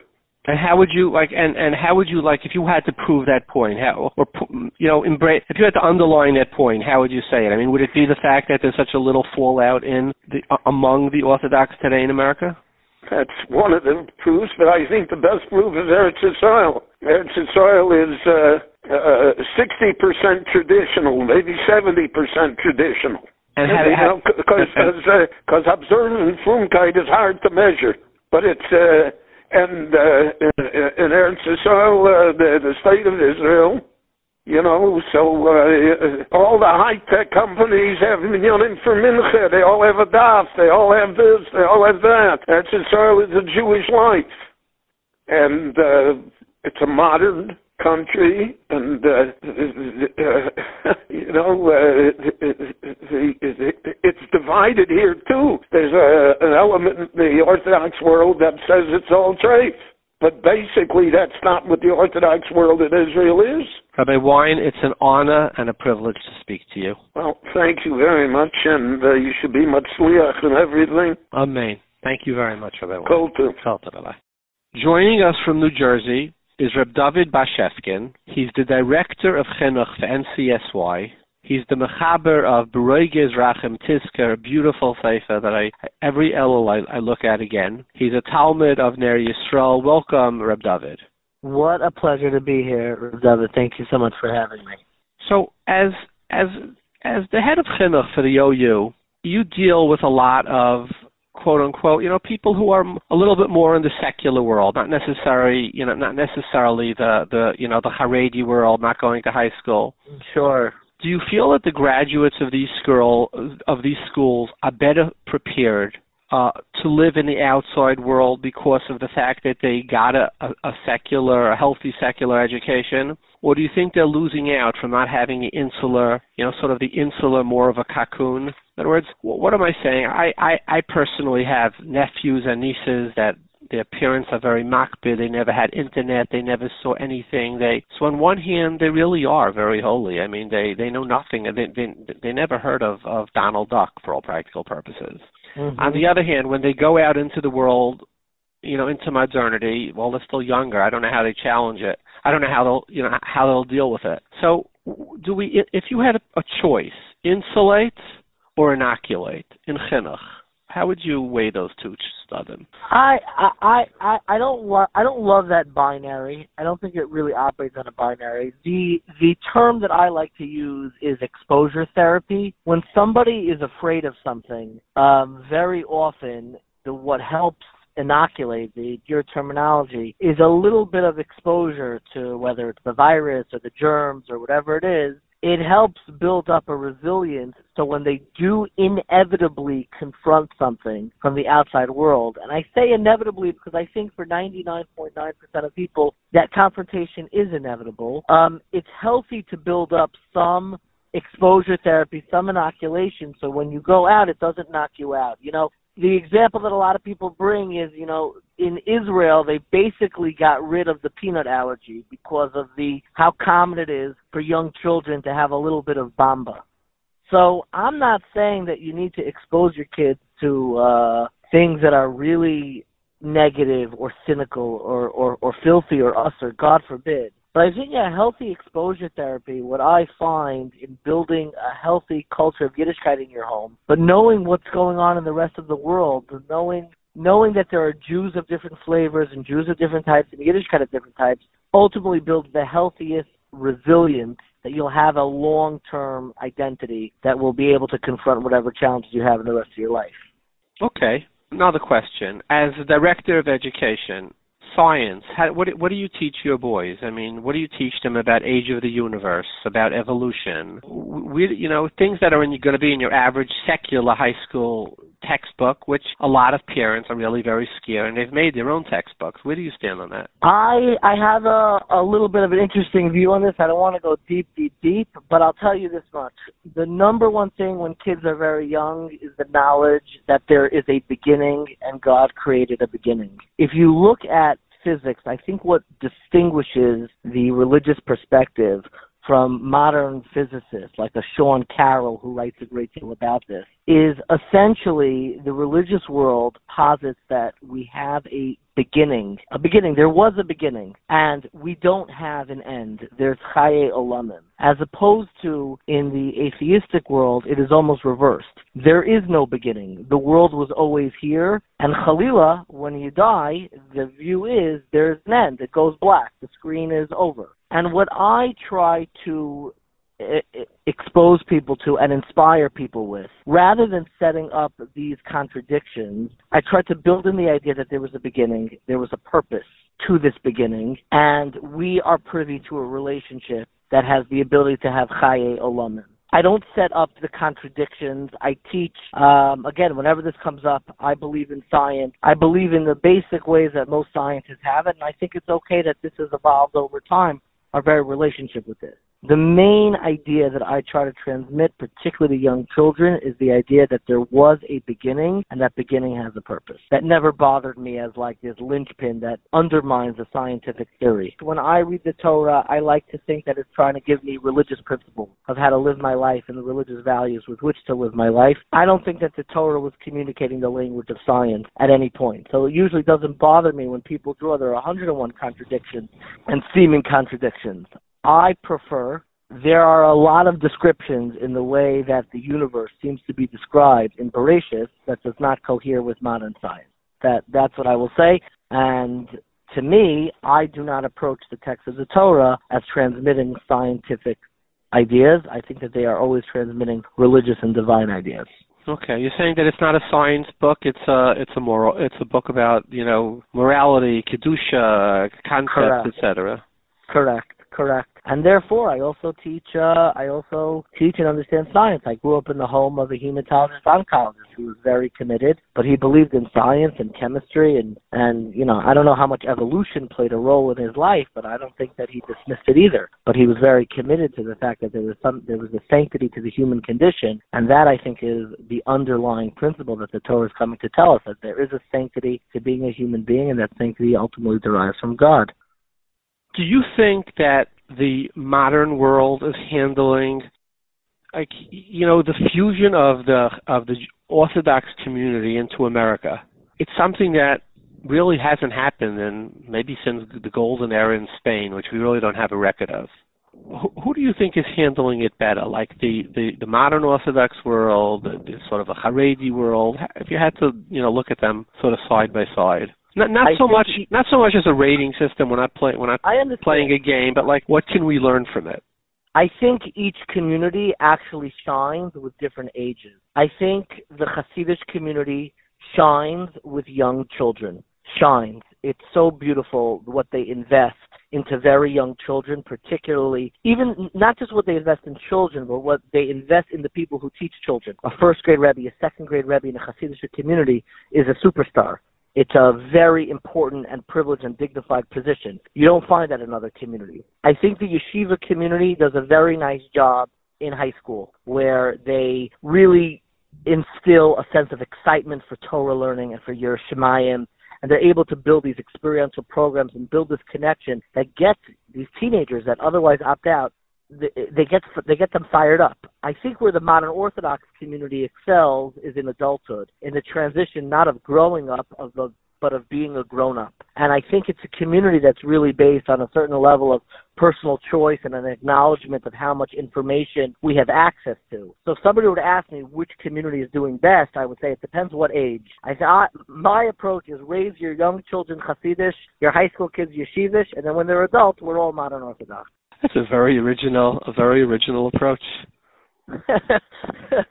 you know, you know, I, I once said over a Torah, I said that you know when we leave Mitzrayim, the Isser is chametz, and chametz is asa b'mashu, whatever that means, one in a thousand, one in a million, whatever it is, right? B'mashu, um, and uh, because it is problematic. I mean, if, if a mashu means like sure. you know uh, the tiniest speck possible, so then we wouldn't be allowed to drink water on Pesach because everything comes from a reservoir. Someplace a piece of chametz mm-hmm. fell into there, right? So, but chametz is also the mashu and total separation. And yet, Sukkot at the end of the journey, when we, you know, the, the Gimel Regalim, our journey, the end is Vasaftal Tech Besecha, it's the time of harvest. Then it's Sukkot, which is Kol Yisrael Ruyim Leishiv Besukkah Echas. So which way is it? Is it do we separate totally? Is it is it absolute purity and isolation? Is it kol yisrael ruyim leishiv sukkah echas? Sukkah good asik, good aches, daifen akuma, love it every sure. possible right.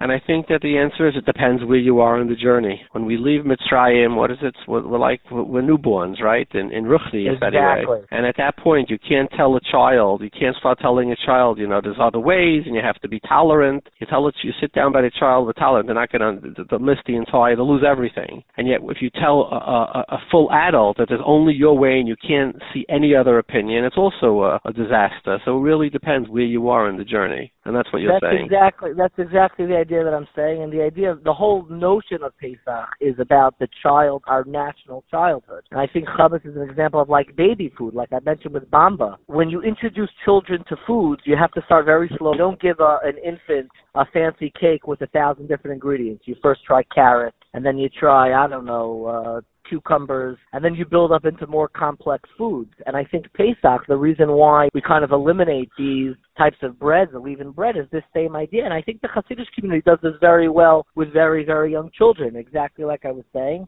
And then I think ultimately what I said is we're ultimately we're all modern Orthodox Jews when we're older. Not as an ideology, but we all have to confront the issues now. Once you're once you're an adult and you're a grown up, everybody needs to contend with the same issues.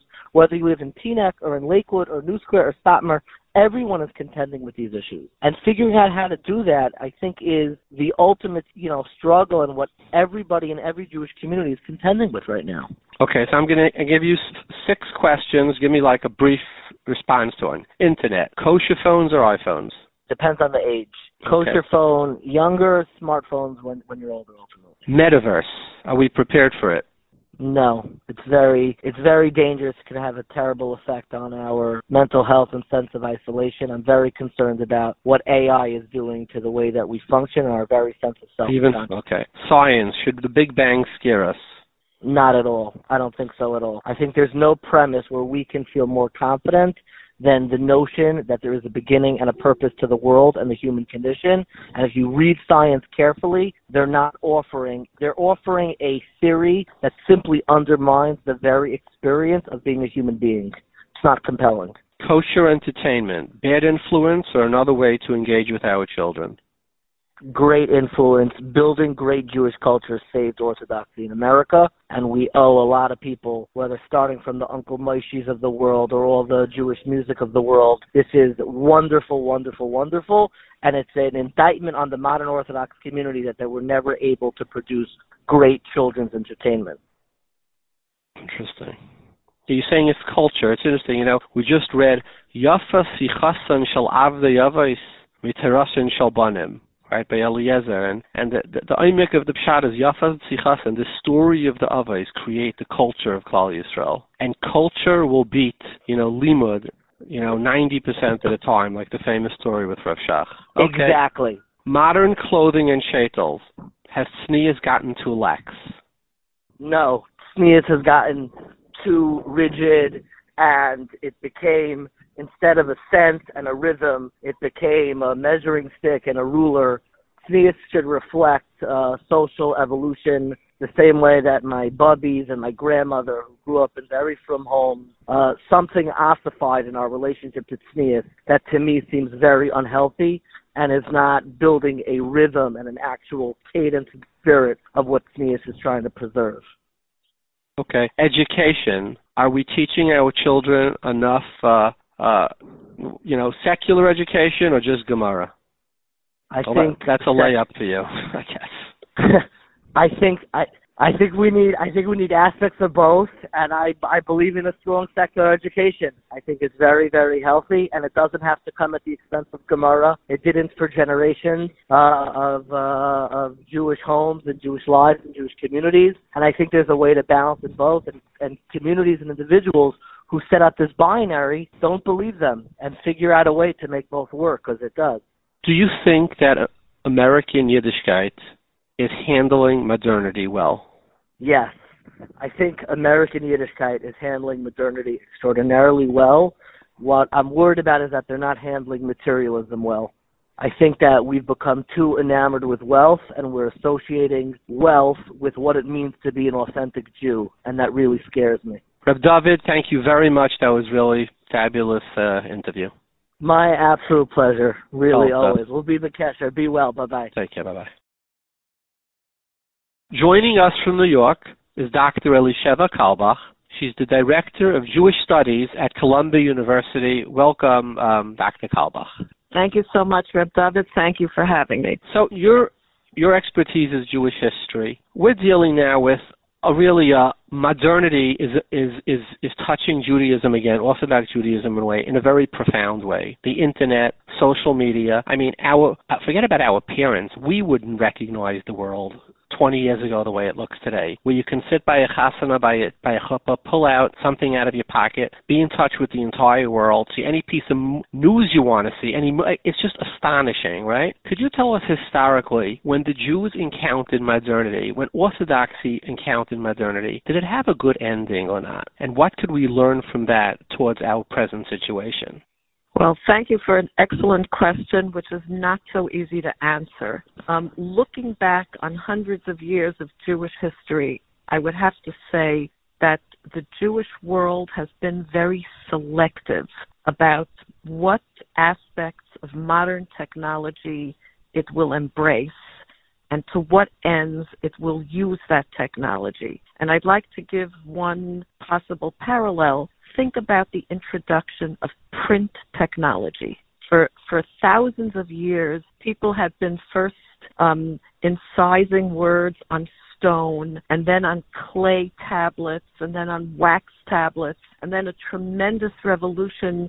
They discovered how to treat animal hides in a way that you were able to use them and write on them. Parchment. Um, th- there's been revolutions in the technology of conveying information and jews have used them uh, with great discernment over the millennia. Then in the mid 15th century came this man, Johannes Gutenberg, um, who invents the printing press. And that revolutionizes everything. Uh, manuscripts that had existed in several carefully selected copies uh, that were handed down from from master to talmid uh, could now be printed in thousands of copies. Information that was not public knowledge could now be disseminated in, in tremendous quantities there was a great deal of fear that the wrong material could get into the wrong hands. Uh, people would paskin shilas for themselves if you printed uh, halachic code. Uh, women could get uh, ideas in their heads if they were able to read. Um, simple people might think themselves as learned as rabbis. Um, and yet, in the end, uh, Jews adapted and adopted print technology uh, with tremendous success for Jewish culture.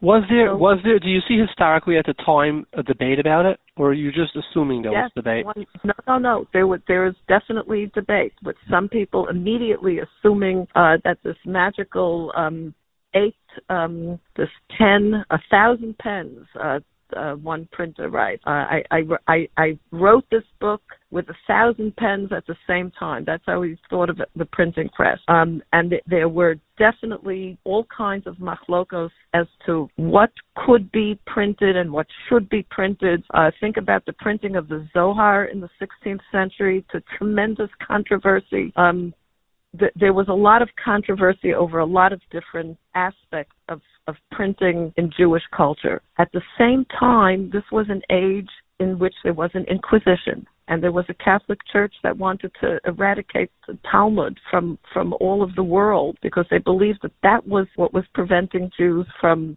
converting to Christianity. The idea that they could burn cartloads of Talmuds in the 13th century, which they did in Paris, um, destroy an entire patrimony, 20 wagon loads of manuscripts. It's a, one shudders to think of the loss. Um, by the time you get to the age of print, they could burn as many copies as they wanted, but somewhere else in the world, somebody could print thousands of copies in a short time. So there was a revolution in technology. Yes, it was greeted with some hesitations. At the same time, we always have to ask ourselves, what is the purpose to which we will put this technology. So we talk about the internet. It's a vast thing. You can't you can't cut off people from the world and expect that to work for the vast majority of them, especially people who are themselves a minority in the world and have to get along and have to make a living and have to be able to navigate through this very complicated world. But we have to be smart enough to adapt and adopt the technology that works for our purposes and don't allow it to master us. What would you say Dr. Carlebach, to like a Rebbe in Eretz Yisrael who said um, 80% of the boys that he encounters have encountered pornography, and he just says the damage is is just monumental. Like, how do we deal with that as a as a community? It's a very big problem, and I don't have expertise in the answer, but I don't know if the correct answer is don't allow children to have phones because they're going to encounter them. And to me, again, what makes sense is to, to prepare children that there there is material that degrades human dignity, and that's not something we want. And when you see it, turn away from it. Teach them how not to pursue it, rather than take away the means, which is only a very temporary band aid.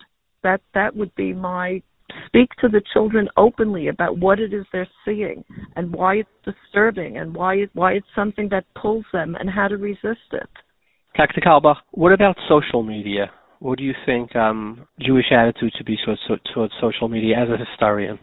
Um, so something something along similar lines. Again, I personally uh, shun most so-called social media. Uh, but I remember when email came out, there was some discussion about about the uses of email. Um, you know, we're I'm speaking on a telephone now. We're on a radio. Um, all of these are, in certain ways, com- certainly communication media, um, and to some extent, social media. Eventually, we learn how to harness it and how to use it in ways that further the goals of both individuals and Klal Yisrael.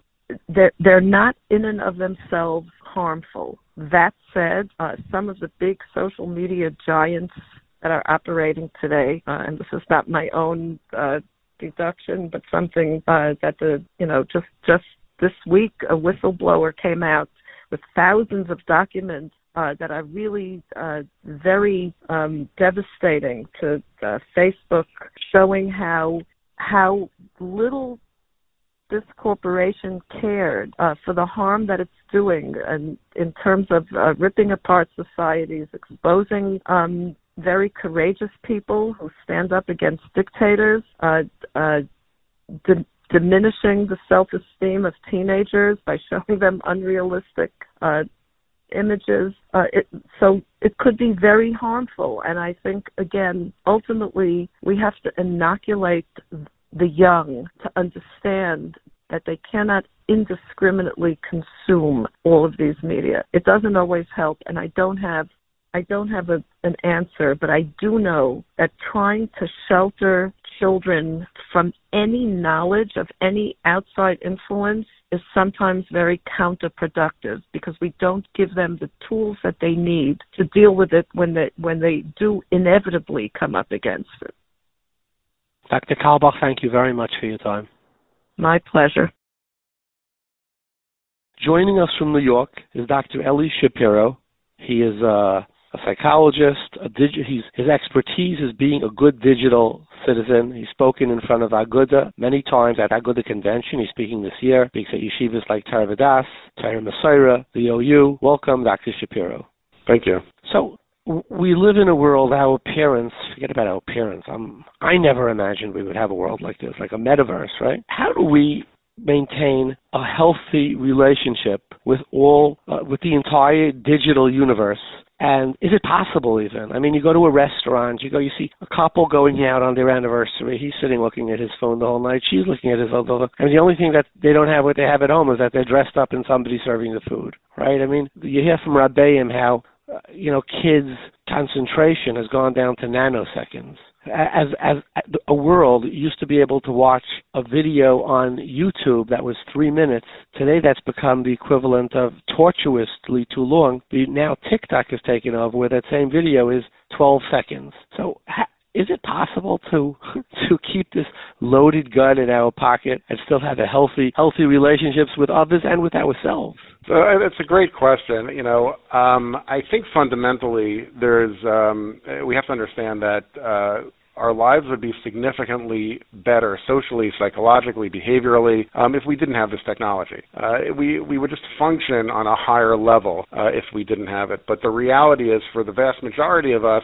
you know, whether it's for professional reasons or personal reasons, that we have to have uh, to some degree uh, technology, and uh, and a lot of it is shifted in the uh, portability with the smartphones compared to the internet of you know 15, 20 years ago, and the strategy that we have to incorporate to maximize the health opportunities or the to mitigate the health challenges that technology presents is to really be thoughtful and deliberative when it comes to using technology, when we use it, how we use it, what we use. Uh, it's uh, you know thinking about the devices that we're using, thinking about the um, applications that we're, we're choosing to use, and a fundamental question we have to ask ourselves on a regular basis is uh, whether technology is serving as an enhancement in our lives or serving as an intrusion in our lives. And I think that if we maintain focus and really self assess and self-regulate our behaviors with technology, then we can really mitigate those social, psychological, and behavioral challenges. Um, and you know, the example you gave is really great when you're sitting at restaurants. But what if when you're sitting at home, even you know, when you're sitting at home with your family and it's dinner time or it's your children come home from school, what message are you sending when you're utilizing technology, uh, whether it's at the dinner table or when your children come home and you don't pick your head up to recognize their presence? All of that is impacted. And if, if we're thoughtful and deliberative with how we choose to utilize technology, technology, then we can benefit from the conveniences and the enhancements that it brings. Uh, but if we're not thoughtful and deliberative, then it's going to serve as an intrusion and really have a negative impact on all those areas of functioning.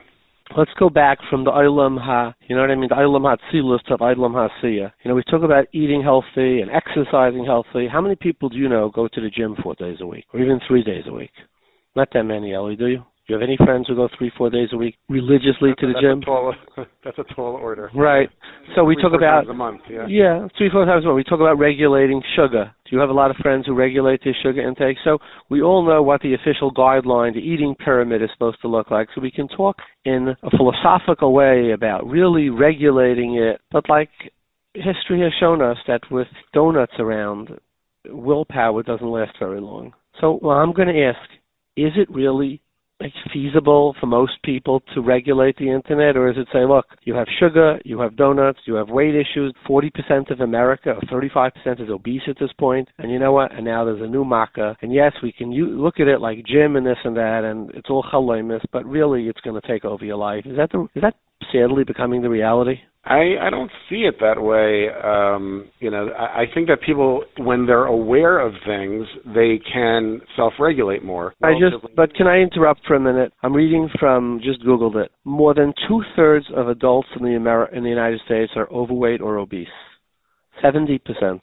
So you know, we talk about regu- self-regulation, and when it comes to things like, geez, this is your image. You walk around, you know, you, you know, there's a real negative image to to you know just there's discriminations against and people still can't handle that. So can, do we really self-regulate or is it like it's a column? No, I, because I think the, the statistic is, is a misleading statistic. The question really is when people are educated about their weight and their uh, health do they make changes, and specifically to them, their experience. And I think that the number would be very different um, when you uh, when you look at that. You know, there's a, a lot of research on violent video games and whether that results in violent behavior, and the studies go back and forth. But you have to really look at the methodology behind it. If you look at if you take a sample of kids that play violent video games, the research seems to suggest that they tend to engage in more violent behavior. But the sampling is wrong. You have to look at people that don't play violent video games and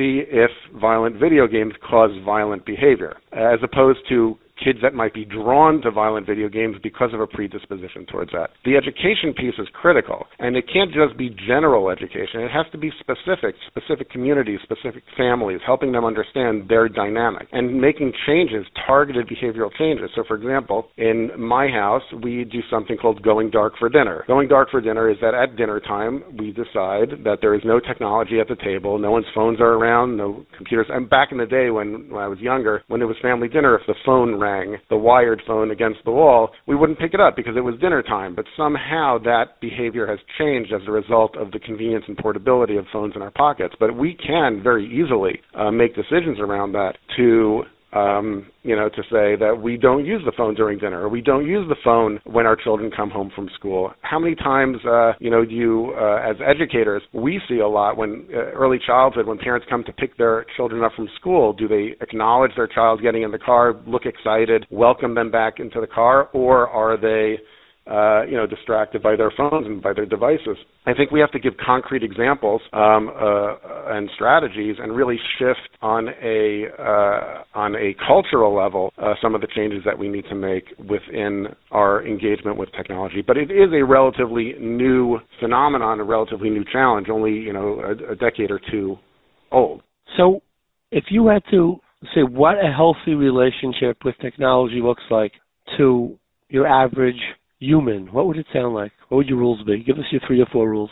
So I think the first thing is to be thoughtful and deliberative when it comes to really making strategic decisions around technology. What do I really need versus what do I want? Um, you know, we, we tend to default that once I have the technology, I'm going to get every app, I'm going to get every social network, I'm going to get every uh, live video streaming service. Um, you know, I, I really applaud uh, individuals and communities that make strategic thoughts and, and, behavior, and engage in strategic thoughts and behaviors around technology, where they say, okay, so I need ways, I need my banking. Now, these are some of the, the functional uh, productivity tools that I need, but I'm not going to download every social networking app and every distraction and every streaming service because that's not really enhancing, that's serving as a, as a distraction. And really, that's, that's step number one. We have to know the technology that we're using know how it impacts and affects us. And that really requires a, uh, you know, in, in, uh, in Alcoholics Anonymous, they talk about taking a fearless moral inventory of your behavior and your uh, relationship with alcohol. And it's similar with technology. We have to take an inventory, a fearless inventory, about what aspects of technology is really necessary, what is enhancing, uh, and what is really serving as an intrusion. Give us another rule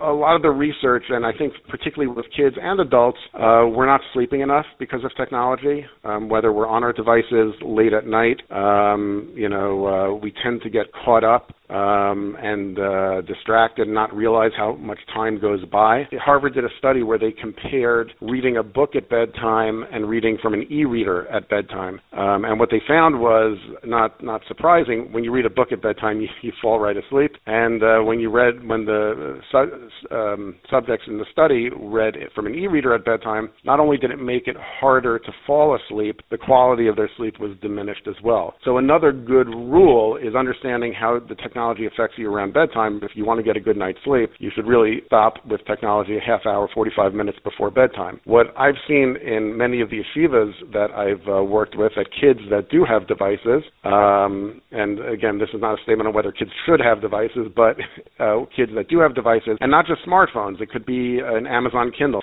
when kids have devices next to their beds and they're sleeping with the you know devices within reach, they tend to stay up late. In fact, my own research um, on yeshivas and Jewish day schools across the country, more than 75% of kids that had devices slept with those devices within reach, and not coincidentally, those same kids were saying that they stay up late as a result of their technology. Give us one more rule. The uh, the the relationships that we have with each other, the quality of our social interactions with one another uh, has clearly diminished uh, over time as a result of technology. Uh, UCLA did a study where they measured uh, individuals' ability to read facial expressions and social cues. They, they, they were actually looking at middle school kids, but the, it's been replicated with adults as well. So, ability to read facial and expressions and social cues are the foundation of um, quality social interactions. And so uh, they they got a baseline of these kids, and then they sent them to sleepaway camp without technology. And what they found was uh, they measured them again throughout the summer, and what they found was that after only five days without technology, their ability to read facial expressions and social cues and form meaningful connections with their peers vastly improved. And so that teaches us uh, two very, very important lessons. One is that digital technology is having a negative impact on the quality of our social interactions with our friends, with our spouses, with our children, but we can repair those uh, the quality of the social interactions and the connectivity by disconnecting from technology. Fabulous. What do you think of people who say, I have to have my phone on 24 7 in case somebody has to reach me from my office, from my home, my mother, my father, my sister, my brother? I need to be constantly wired. So, you know, it goes back to that question of being a, a fearless assessment of what your real needs are and what your wants really are. I once got the question, you know, uh, you know, well, are you telling me that an emergency room doctor shouldn't have their phone? So the answer is no. Obviously, an emergency room doctor should have their phone and, you know, be responsive to it. One of the nice parts about technology is that if you do, let's say, have a relative, an elderly parent, or you know a child that you know you're you need to be maintain contact with you can set your phone you can set your devices to have do not disturb uh, times with select individuals that can push through. Um, so understanding the resources that technology offers can help in regulating the technology so you're not distracted by um, by what is not necessary, but there is access to things that are necessary. Uh, it's interesting, there's uh, some research on productivity, and what they found was that it takes about 20 minutes to fully immerse yourself in a task where you're functioning at your high highest level of productivity. Uh, so it takes about 20 minutes, but the average person checks their device every 5 or 10 minutes or so, whether they get a notification or not. It's just a compulsion to check the device. So for many of us, we're never actually hitting that highest level of productivity, and, and and uh, and and it's something called flow. Um, and so we're never hitting that highest level of flow because we are distracting ourselves with our devices. I would I would um, add on the following. I can't think. I run a fairly sized business, and you know have a pretty busy life. I can't think in the last five years of a single call that I got that I said, "Oh my goodness, if I didn't take this call now, if I had it took it in an hour or two, it would have made a difference." I mean, I can't think of an email that I had to respond to like this second. And if I just didn't say, you know, there's two hours in my day, lunchtime, you know, an hour after lunch, an hour after dinner, I go through emails, that would have made a difference. And I, I employ thousands of people. You know, I remember my father's a friend, Levracha. A guy came into the show and he showed my father a watch. He said, this guy was a wealthy fellow. He said he paid $300,000 for the watch my father was an old Rav, and he looked at him and he says, like, what, what you know, ma mal you say, like, why? He says, it could tell time to within a second a year. And my father looked at him and he said, tell me, what do you do that second? So I challenge my listenership, and we will get, you know, and, and we, we'll get 20, 30, 40, 50,000. I challenge all of you to write down on a piece of paper an email that you received or a call that you received that if you had responded to an hour or two later would have made any difference?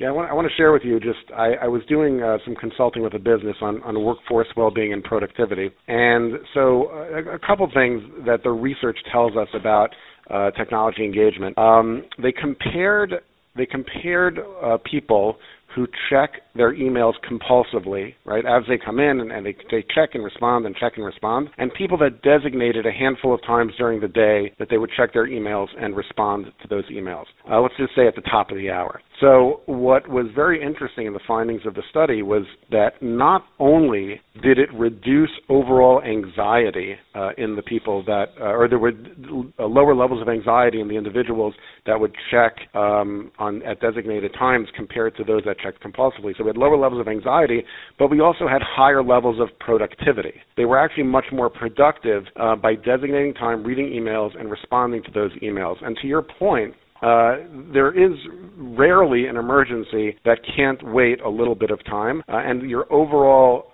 functioning as a person, both from a mental health standpoint and from a productivity standpoint, will be that much better. So in this workshop that I was doing, um, one one individual came over to me afterwards and said, you know, I'm really addicted to my phone. I can't I can't do what you're saying. I can't check at the top of the hour. I, I, I it's a compulsion. I can't help myself. Um, so I asked him, you know, what what is the first thing you do in the morning? You know, when you wake up, you, you know, you wake up, say Modeh Ani, and then what? So he goes, well, actually, even before Modeh Ani, I, I check my phone. Uh, it's it's right next to my bed.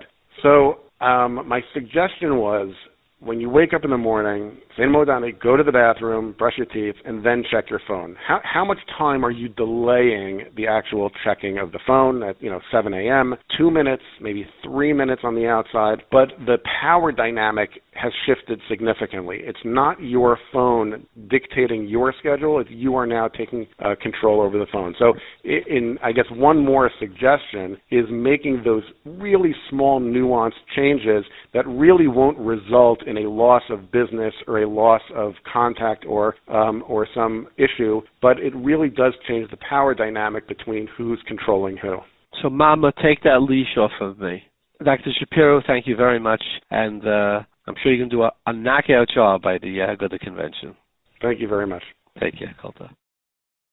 Joining us from New Jersey is Rabbi Chaim Vishnevsky. He's the director of Yesodei Hadass. He goes around the world traveling to yeshivas, high schools, uh, bate midrashim, etc., to talk about science and how we deal with it. Welcome, Rabbi Chaim. Hi. Good morning. So, how do you teach? What's how do we teach um, high school boys or I'm, I'm picking high school because that's usually the age, or maybe elementary kids about science. That's not, you know, that's the derech Yisrael Saba, but yet is sort of sensitive to the fact that the world has some different views today. Sure. What I, what I would say, one of the first things that I do say, is that the, the people think that there may be stiras between science and Yiddishkeit, and the reason why they think that is because they don't know much about science or they don't know much about certain areas of Yiddishkeit, and therefore they think there's a stira. So anything that's true science, not pseudoscience, is not a stira to Yiddishkeit. There aren't any stiras to Yiddishkeit. It's mostly mostly because of a lack of information, just plain ignorance in both sugyas. Most of the time, they don't know either well.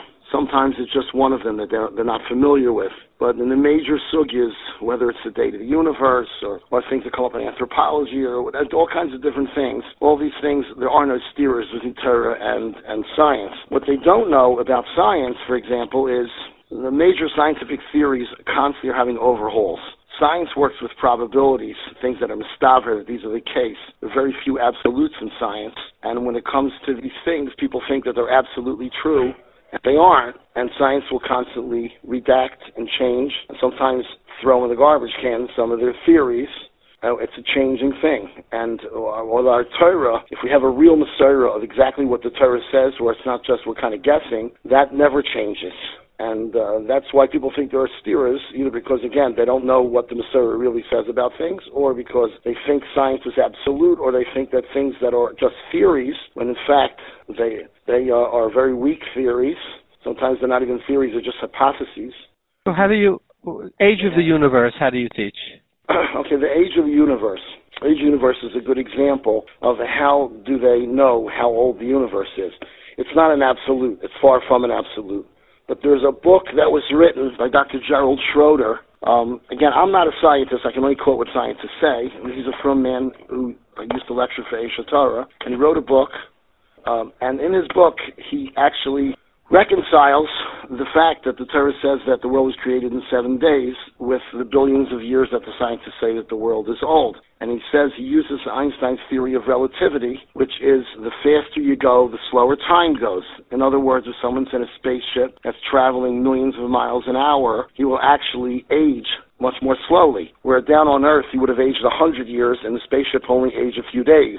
And that's something that was tested and is considered today a viable thing as Einstein's theory of relativity. And based on that, if the world was moving very, very quickly in the creation of the world, what was today would be considered billions of years, at that time would be only a, a day or, or two days. And that's how he reconciles this whole sugya of there's really no stira. It depends on how fast you're going. And what about dinosaurs? How do you explain dinosaurs? Dinosaurs, or there's a book called Bone Peddlers, written by a fellow named Robert Fixler. It's about carbon dating. And this is a great example. I'm so happy you asked this question because this is a perfect example. When it comes to carbon dating, carbon dating is something that's based on extrapolation. That's how they date how old something is. Carbon is something that's in every living thing, and as as they die, there's a decay rate, and there's less carbon based on how long ago the thing expired. So if over 50 years there's one measure missing and over 100 years there's two measures missing, for example. So that's what carbon dating is based on. How little carbon is in there, that's how they tell how old it is. The only thing is they only actually watched the decay rate of carbon over the last 150 years. They're extrapolating that the decay rate has been the same based on that 150 years, thousands and thousands of years, which is not such a simple assumption. As a matter of fact, it's not really a great assumption. There are many factors that could have changed the decay rate, such as something as the Great Mabul, and there's scientists that speak about this. So the, the whole carbon dating is really very tenuous, and it's not something that's an actual fact. So basing things upon that is not a great way to date. Another way that they date things is based upon geology, the rocks. What kind of uh, when they find things in certain stratums, and and, and and that based on that they date them. The thing is that we know that Adam HaRishon was created as an adult man, like a 20 year old man. Somebody would see him, they wouldn't believe that he was a day old. So the same thing is with the earth. The earth was created in its maturity where something can actually look as it's as if it's much older than it is. It takes a certain amount of time to create oil or coal or things like that. But in reality it was created very quickly. It just looks older than it is, just like Adam HaRishon. And therefore there is no stira between the dating. The dating could be actually accurate, but it's accurate based upon what we see today, but not what happened at the time of creation, when something was created in a second and it looks like it's millions of years old or 20 years old, so there's actually no stira whatsoever. So you think dinosaurs, you mean, are like three or four thousand years old? I don't know. I just don't know. I don't know which answer is the answer. I don't know. But uh, there are certainly are different mahalchim. It's like any other kasha. There are tirutzim. Inami, yeshloim, iron taisvis. You know, there's different ways to deal with these stiras. So it's, the fact is that we don't shut down a kid for asking a question like that ever. You never gain anything by ever shutting anybody down because the question doesn't go away. Validate the question. It is a good question, but there are different mahalchim how to answer the question. I just don't know which one. What are the questions you get from boys or girls about about science and and and uh, the Torah? Um, I, I've been asked about evolution much more in England than in the United States. The reason why in England it's it's it's a more prominent question because uh, according to the law there they have to teach it in the schools.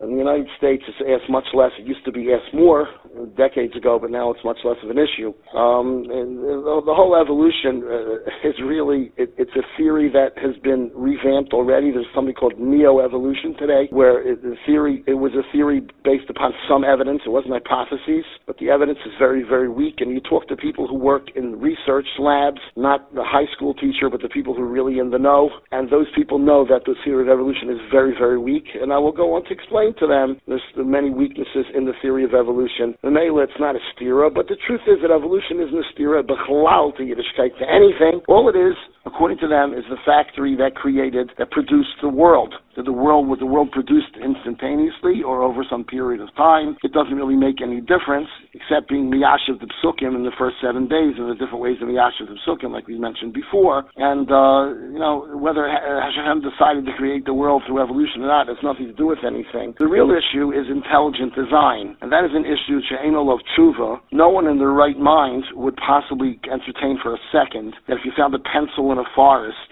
that the pencil got there by itself. If they did, they would put him in a straitjacket and send him off to the funny farm. No one in their right mind seriously would consider that something that could have happened through a tornado ripping through a junkyard. So intelligent design is an amazingly powerful argument. It's mihu bala bira. That's Avram Avinu's argument. That's how he was makir Hashem, which has nothing to do with evolution. If the Ribono Shel Olam decided to create it, you know, instantaneously or through some longer process, is irrelevant to the fact that it required intelligent design in order to produce this. And um, you know, it's it's really not a non-issue. Rabbi Reb Chaim, thank you very much for your time. Okay, you're welcome.